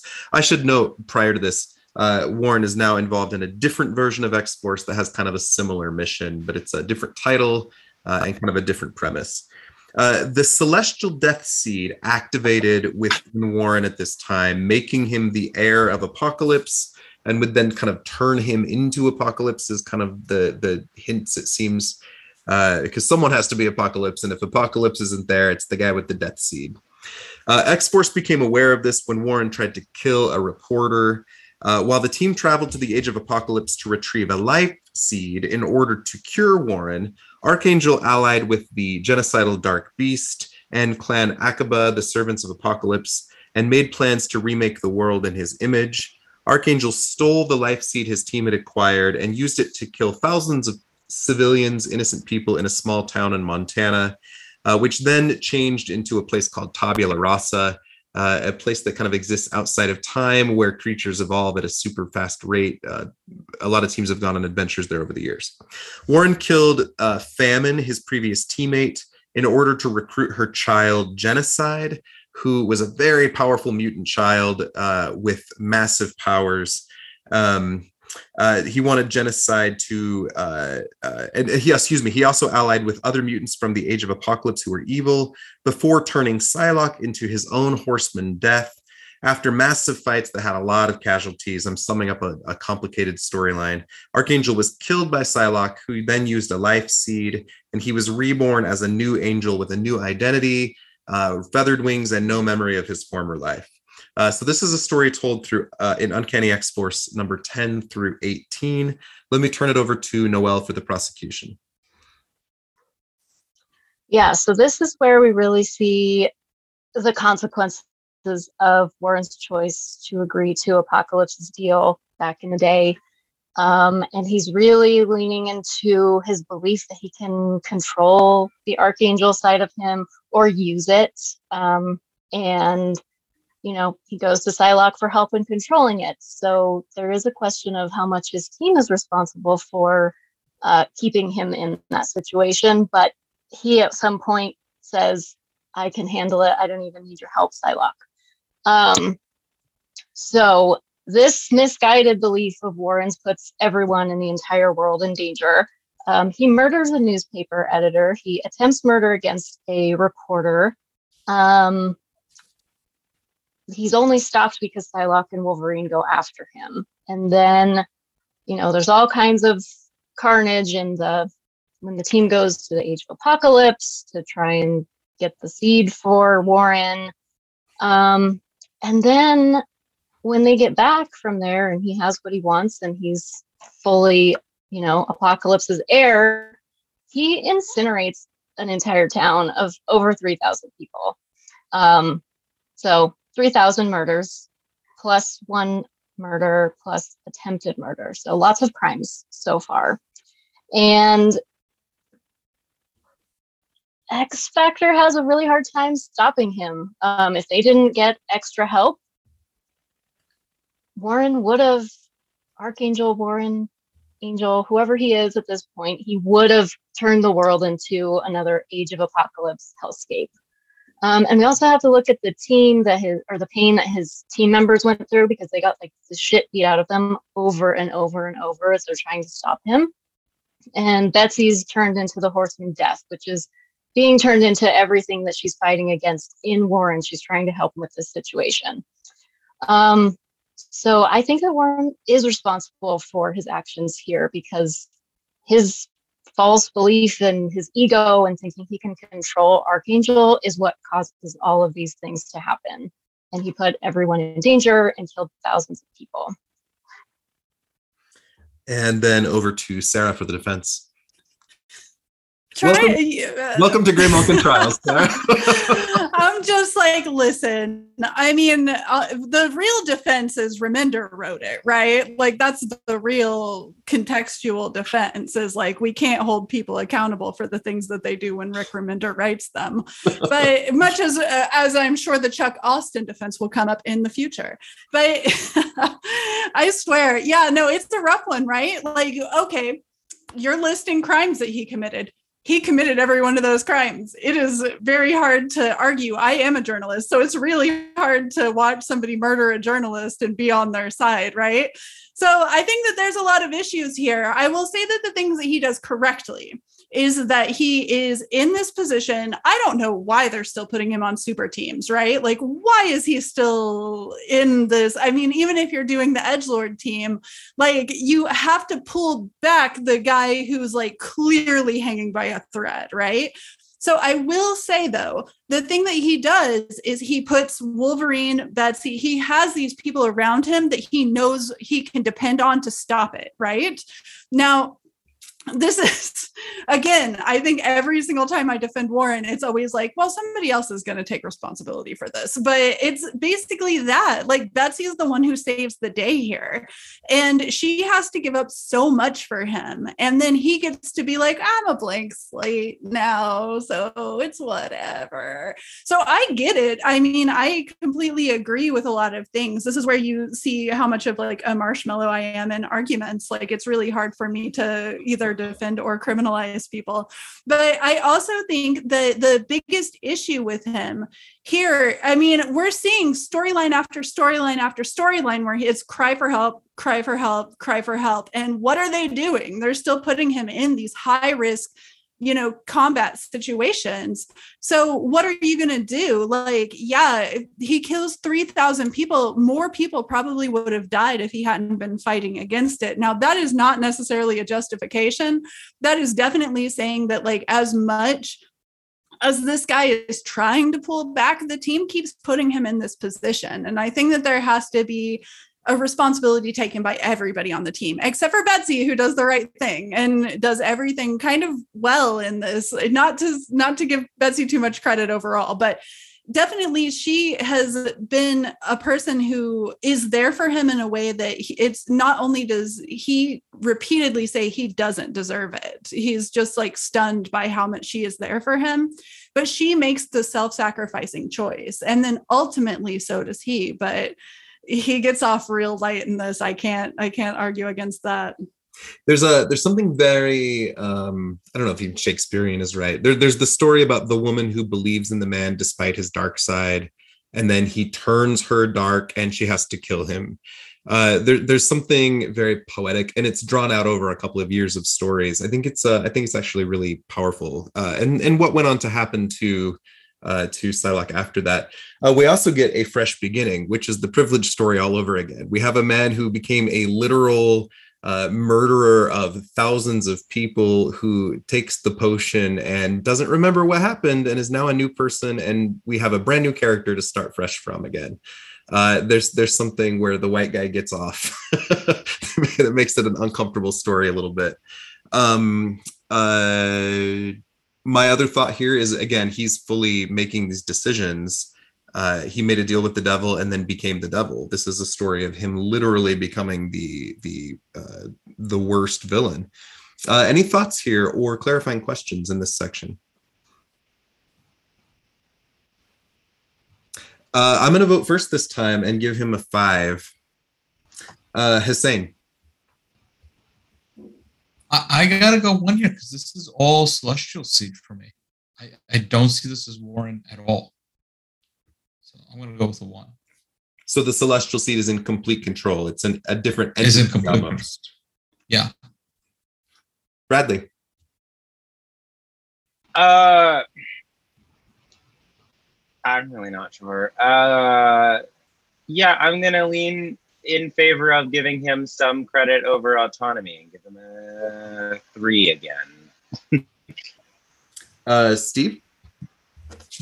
I um, I don't know if I've ever voted this way before, but I think I will this time. I'm giving him a five. I don't think I've ever gone the full five, but like, there's there's so much to be said for autonomy, and I absolutely have argued that and would argue that over and over. That like the Dark Angel thing, the apocalypse of it all, the heir, the predestination, but like at some point, and they, they they've said it so well, is that like you you knew this was coming. Like you knew this was in the works since you first met Apocalypse. You knew this was the plan. Nothing was done to prevent it. A lot was done to like basically accept the situation as it was coming. And it is so morally evil. Like I think the Dark Angel ultimately is a different person than Warren. But also they share a body and I have been too light on him in the past. I'm going full five. This is moral evil. And then uh, Noel. Five. Um, because I think he is making choices. I mean, we see Betsy get help and like overcome the, you know, being made the horseman of death. Um, if I'm remembering that right. Um, you know, she she is able to overcome it with help and Warren is getting help from her. So it seems like he wants to retain it and he's actively making the choice. So five for me. And Sarah.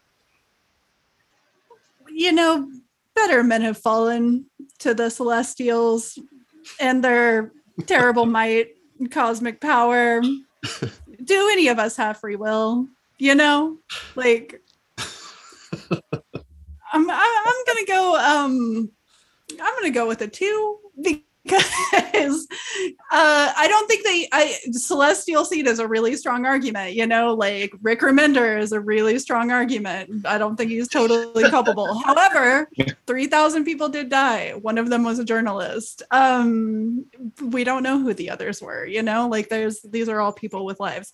Uh, And the murder of the murder of famine as well. We didn't talk about that much, but the it's a murder really, famine. She wants to protect her child and he slaughters her just because she's in his way. Like it's it's pretty uncomfortable. he like really hurts Betsy's feelings, you know? so like two. All right. You're not getting off so light. Right, so that gives us a 21 in this section, and we will go to the final section on the trial, uh, trial point five, which we call Horsemen of Life. This is the story where the X Men were just being ripped to shreds right before the Krakoa stuff launched. So this is in pretty recent history. The Archangel personality soon reasserted itself into the Warren that had been rewritten by the Life Seed, and Warren rushed to Clan Akkaba, again, those who serve Apocalypse, who begin cutting off his wings repeatedly as they kept growing back. And then the clan used these wings to create more evil archangel clones, like the choir from before. Uh, one of these clones briefly joined Magneto's team of X Men, and they thought it was Warren, which is adorable. Uh, in order to stop the clones, Angel merged with them, creating yet another version of Archangel. Uh, that's in Uncanny X Men Volume 4, number 6 through 10. Later, X Man, the character who is Cable from the other reality, uh, made a bid for incredible power and calling himself the Horseman of Life, he recruited three new horsemen to serve him. Angel became the Horseman of Life, Blob the Horseman of uh, Bounty, Magneto the Horseman of Peace, and Omega Red the Horseman of Wellness. Uh, the uh, horsemen attacked the Xavier Institute first thing, blowing it up in front of the X Men. Then, from their base on Quadra Island in Canada, X Men broadcast to the world that he was a new Messiah, sending his horsemen to remake the world in his image. Magneto and Angel were tasked with ending the war in the world, with all war in the world, and they went to the fictional country of Chernaya, which was on the brink of civil war, and stole all of their guns, uh, then changing them into a statue of the X Men. The X Men attacked Angel and Magneto in Chernaya, and Angel pleaded with Betsy to join their side so they could be together again. But Psylocke attacked and said instead, which unleashed Warren's Archangel side once again. Furious with Psylocke, Ar- Archangel then gave into his warlike nature and turned against Magneto before leading the X Men back to X Man. In the end, he joined the X Men and fought against X Man. It was a very complicated story that's uh, contained uh, in that Uncanny X Men volume. Let's turn it over to Steve for the prosecution here. Thank you. Um, what can be said about Angel at this point in his history? It's it's wild. I mean, he's had so many chances, and as people have pointed out, just he will always keep getting those chances. He was born the kind of person who gets chances, and they're unlimited. And I think at this point, don't you? Angel's chances have just run out. How many times can he be manipulated by a cult-like figure before it's his fault? Is he just predisposed to always fall in line with the next person who wants to start an age? It seems like it. it. At this point, this doesn't seem to be a thing with the wings. It seems more about his empty-headed naivete, and uh, that's something that can maybe get you away if you are a child, you know, and you're getting in trouble with things you, you didn't know better.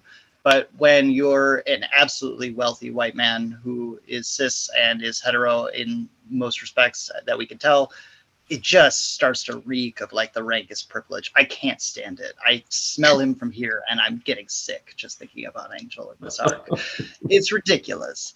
And although he doesn't actually do much when he's working with X Men towards the end here, just the fact that he signed up for this essentially a middle aged teenager's incel nightmare. He, he's signed up for this pretty easily. Like we can understand that he's under maybe a little bit of control, control that he seems to enjoy being under by this point in his life. Um, but at the end of the day, he signed up for this again. And the moment that he's snapped out of it, the moment he snapped out of this, uh, we're, we're told mind controlled by X Man. He goes, Why did you do that? You've ruined me forever. You've ruined my life, Betsy. I was so happy. I was so happy working for this megalomaniacal dictator of the soul. Loved it. Loved every second of it. And I'll tell you all about how I loved it right after we're done beating him up, I guess. I don't know that there's a lot to redeem Angel in this. Sure, he may send a distress message during the IVX thing. Um, you know, he's he's really trying to get his teammates to stop him because he knows that what he is doing is criminal. Obviously, he's crying out for help to stop him, but he needs to be stopped, and even he can recognize it. And then Bradley for the defense. He's trying his best, and he's real dumb. uh, yeah, what can I say? I mean, he let himself get recruited into another fucking cult. I will say, I I felt very uh sympathetic for him with like the way to break him out of like of one um one sort of brainwashing kind of thing is to shunt him into the persona that he really blames for where his life started going off the tracks. Uh, like the idea that he needed to become Archangel to break him out of something potentially worse. Uh, that, that is a you can't win for losing kind of thing. Uh, like I, I felt very bad for him there, but like eh, he's really blowing it. Was X Men in control? I think so. So if we are, I'm just forming my thoughts. If we're assuming X Men was in control, uh, for me, the worst thing he did here was go to Clan Akkaba. It's like, oh no, my powers are coming back. Let me go to the people who were serving Apocalypse for help. Uh, we're also supposed to believe this is some sort of new man, right? The Celestial Life Seed rewrote him, but we immediately go back to him uh, battling Archangel again. Uh, I think there's some questions to be answered there by future writers, perhaps. Um, thoughts or clarifying points on this section? Why is the answer to like when when his life is going wrong? Why does the answer keep being, "I bet Apocalypse could fix me"? I think that sounds fun and flirty. I completely agree. Why does he always have to run off to them like, oh yes, the man named Genocide will be the right answer to help me? There's Like, nobody What's else. going on, baby? What do we need to get to the bottom of here? Any other thoughts in this section before we vote? So, so I am curious about whether he's under Nate's control because I don't think it was explicit, but I thought there were enough hints in there that it felt like maybe it control, maybe it wasn't at out and out control, but that Nate was using his telepathy to encourage, let's say, We I covered think this. so, yeah. Horseman. We covered this in the Blob trial very briefly because Blob was also one of the Horsemen of Salvation. Yeah, I left with the sense that Blob was not in control, really, uh, and also that he didn't do anything extraordinarily egregious. I mean, he stopped a war and turned their guns into "Worship Us" as an X Men statue. but uh, uh, yeah, yeah, I, I I got the sense maybe that Nate was in control, but I think we have to form our own opinions on that. Um, so let's vote on that section. Uh, Sarah. Uh, mm, yeah, I guess I'll uh, ride that three because, like, uh, it's all over the place with this guy, right? Because it is like, okay, but why does this keep happening? You know, it's like, uh, are you in charge of this? Maybe not. You know, it seems like you do have issues with control, though, and maybe we kind of have to address that. Well, and this all leads to into address that. this all leads into the Age of X Men storylines, which I personally is- do not care for. It's a bunch of very talented writers and artists telling stories that were meh for me in this kind of section of history. Um, Except for Prisoner X, that was really good. there was But there were some good stories told, but it's an era I didn't care about. You know, Sure, sure. I mean, yeah, I feel like it's almost like X Man is on trial for sure in this, and going forward, let's put Nate on trial constantly. But also, yeah, I don't know. I guess it's like a three because it's like, yeah, he does bad things. Once again, the is he in charge? Uh, it's just kind of like the same thing that we've gone over, you know, in all of these, where it's like, well, is he is he doing this? And then it's like, well, if he's not doing it, then this is like a one for the books, right? Like this is one person who's done all of these atrocities and not been responsible for any of them. And that is incredible. Like, Uh, Noel. I'm gonna go five because I'm like sick of his bullshit at this point. Like you can't keep making the same mistake and get away with it. So I'm pissed at him and I'm giving him a five. A nice Bradley? spiteful five. uh, I'm gonna. I will say, uh, he keeps. He really likes to let himself be uh, domed, which sheds a lot of light on the Psylocke and Candy Southern of it all. Uh, and Jean, but- I mean, and Jean, yeah, uh, he he sure does like to get himself in a situation where someone will tell him what to do. Uh, but uh, I'm gonna go three because I really don't. I feel like there's a lot of psychic nudging, but he does choose. Like he chose initially to go to Clan Akkaba, just like he did the first time with uh, Apocalypse. Uh, so a- let's make it a four. I'm gonna make it a four. uh, it's actually a two for me here. I feel like he has kind of a new identity, no new motivations. Uh, he's a different person, clearly struggling with some significant mental illness. Uh, he didn't know who he was for a while. Then he had this like messianic phase where he's preaching to people. I, it's it's a weird set of stories, again by really talented people. But I did not understand Angel in this uh, in this series. Uh, Steve, Um, I mm, it's so difficult. I really want to give it a three because he is like very much more culpable in one of these than the other. I think like, and these are two kind of separate stories in which he does similar things. He does always want to be dominated. Uh, I respect and admire that in him. You know, that's a really that's a really nice thing when it's an appropriate situation. Um, this is not an appropriate situation. However, yeah, what what makes me want to push this to an actual four is the fact that the moment he snapped out of X Man's control, he's like, "Put me back! Are you serious?" And I understand that he's in he's under so much pressure and so much pain, and he's out of his mind when Clan Akkaba is offering these things to him, and it would be so difficult to turn it down given the state that he's in. It really would. And betraying his friends like that, I understand. There's a lot of mitigating factors, but ultimately, it's like you know better than literally anybody alive that this was a criminal mistake to go to genocide and give him your wings. I, I can't look past that. That's a four. uh, and then finally Hussein. I- I'm gonna go for a three, mostly because of what Sarah said, um, and also I'm just still not sold over where Nate's mind is, like in all of this, like how much control Nate is exerting. Um, so we gave a 23 out of 30 in that section, and I'm going to tabulate the final score very quickly. One moment. Uh, that gives Angel a 56% on the asshole scale, if I'm doing my math right, which is kind of, you know, it's a little less than Quicksilver and Professor X and Beast, but a little more than Juggernaut, Magneto. that's about right, though. I think that's probably pretty It's fair. appropriately Yeah. middle of the That's line about for where a it would I think. yeah. Um, as we are kind of wrapping up here, I'd like each of you to share with me where people can find you online, what we have uh, that we might be able to look forward to coming up from you here uh, in the near future. Recognizing this episode is going to be released on July 10th. Um, and uh, just kind of final thoughts on what you learned about the angel today. Uh, let's go with uh, Noel first. Yeah, I'm Noel, um, host X Men Unraveled. Um, currently working my way through the um, original run of Uncanny X Men, so it's been fun so far. I, I end, I'm ending this in a worse place with Angel than I started it.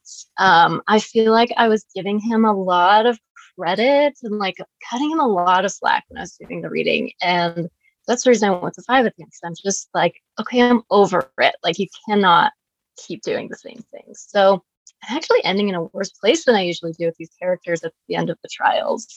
Um, he need, he needs some redemption for me, but middling is perfect for him. Hussein next, please. Um, okay, Hussein Rashid, you can find me on my website, husseinrashid.com, on Twitter at Slamo Yankee.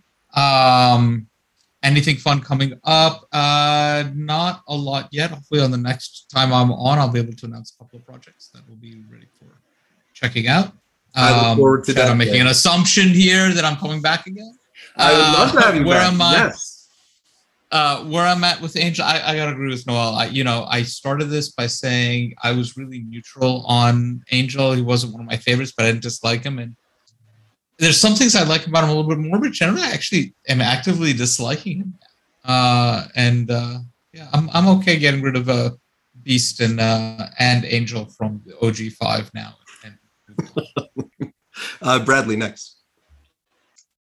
Uh, my name is Bradley. Uh, you can catch. Uh, oh, this is coming out in July. The new should already be out. Young Men in Love, uh, uh, anthology of uh, of queer stories uh, by queer people. It's uh, all romance based, but uh, it's got like a bunch of different genres. Uh, I did. Uh, I colored one story and illustrated another one. Um, with uh, Terry Blas, who's also been uh, on this podcast, Who's a personal friend of mine. Yes. and a lovely, lovely gal. Who it's a gay ghost story, so pick that up. Uh, you can find me on Twitter at Knife System, exactly like it sounds. Uh, and um, my feelings about Angel, yeah, he stays uh, he stays hot and rich, so I'm available if he wants to give me a call. Um, but no, really, uh, further proof than ever that the only top uh, in the 05 is Jean. Agreed. Uh, Sarah next, please.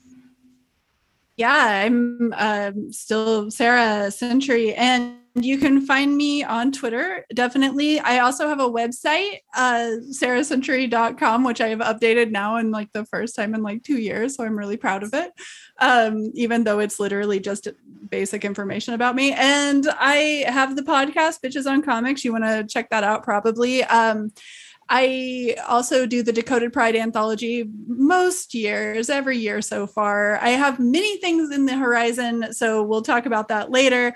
I thought Young Men in Love is great. I just got the PDF, so yeah, thanks. Like it's good stuff. So I hope everybody goes and checks that out. Um, I still love Angel. You'll notice that I have a history of truly only listening to the parts that I like. So, like with a character, I can fast forward. I'm a Jean fan. I can fast forward through anything. like I'm just like, you know what? I like her here, here, and here, and that's why she's the greatest character who's ever lived. And like that is that's what I do with Angel. I like certain parts of him. Here's the thing: we didn't talk about anything that was good about him. we talked about all of his worst moments. So if we're putting him on trial and we're gonna hate him, yeah, of course, because like we're talking about all of the worst things that he ever did. This all sucks. Like this was the worst, but. Bobby I'm keeps an Emma making Frost people. fan. You can't kill me in any way that matters. Uh, I'm just like, you know what?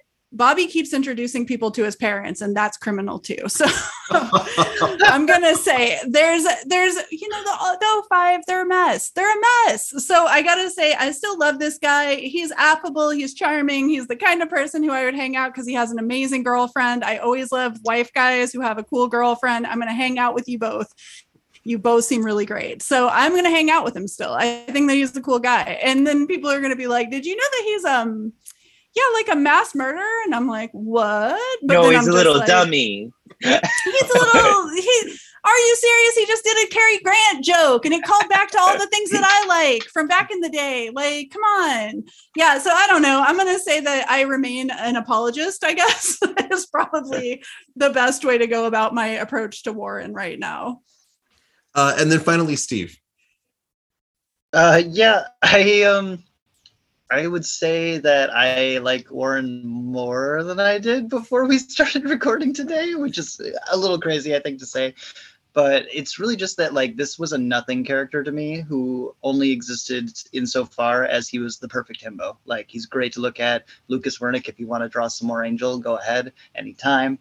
And it's just it's it's good. It's fun. He's so dumb. He's so hot and he's so rich and he's just like a really fun character but he was kind of a nothing to me beyond that and now i see that he has this dark tortured side that i kind of fucking hate um, and i kind of love reading characters that i kind of fucking hate it's really. I'm, I'm sorry. I probably shouldn't be swearing that much on this. Oh, you can swear out here. It's okay.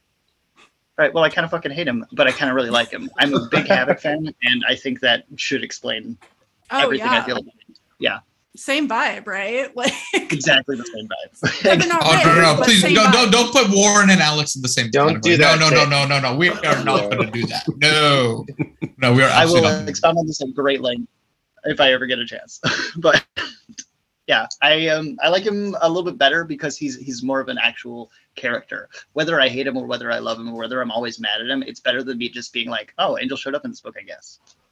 Uh, before I wrap up, Hasid, you had a vocabulary word for everybody today. Yeah, I mean, I think. Look, I think if we're going to talk about Alex, we have to put him on trial for not finishing his PhD, and if we're going to come back to Warren, we we we have to absolutely ask: Is he a boyfriend, or is he a Lothario, or is he a himbo? I mean, I think that's the next Warren Worthington trial we've got to go through.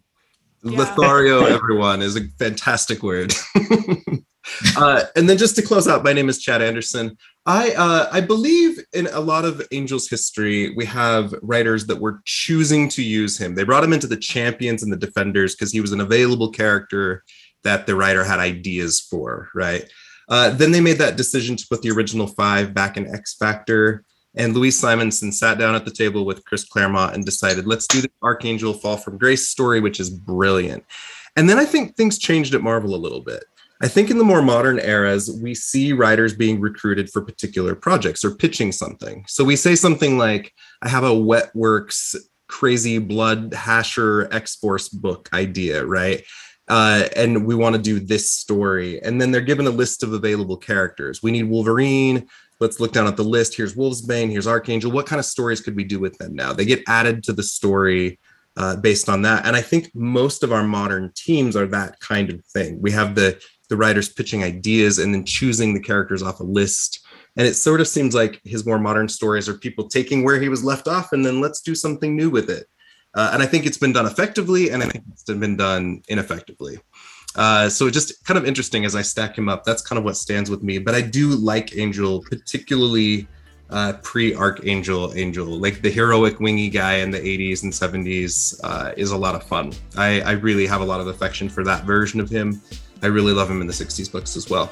Um, I always announce who our next trial will be. At the end of, uh, of this trial, we will be putting uh, Namor the Submariner on trial next month, which was a fuck ton of research and reading a lot of uncomfortable 30s comics, which I've never read before. And uh, I'll share some thoughts on that in our next trial.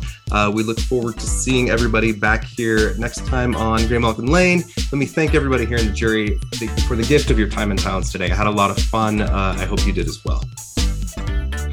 Okay, with that, we will wrap up and uh, see you back here next time.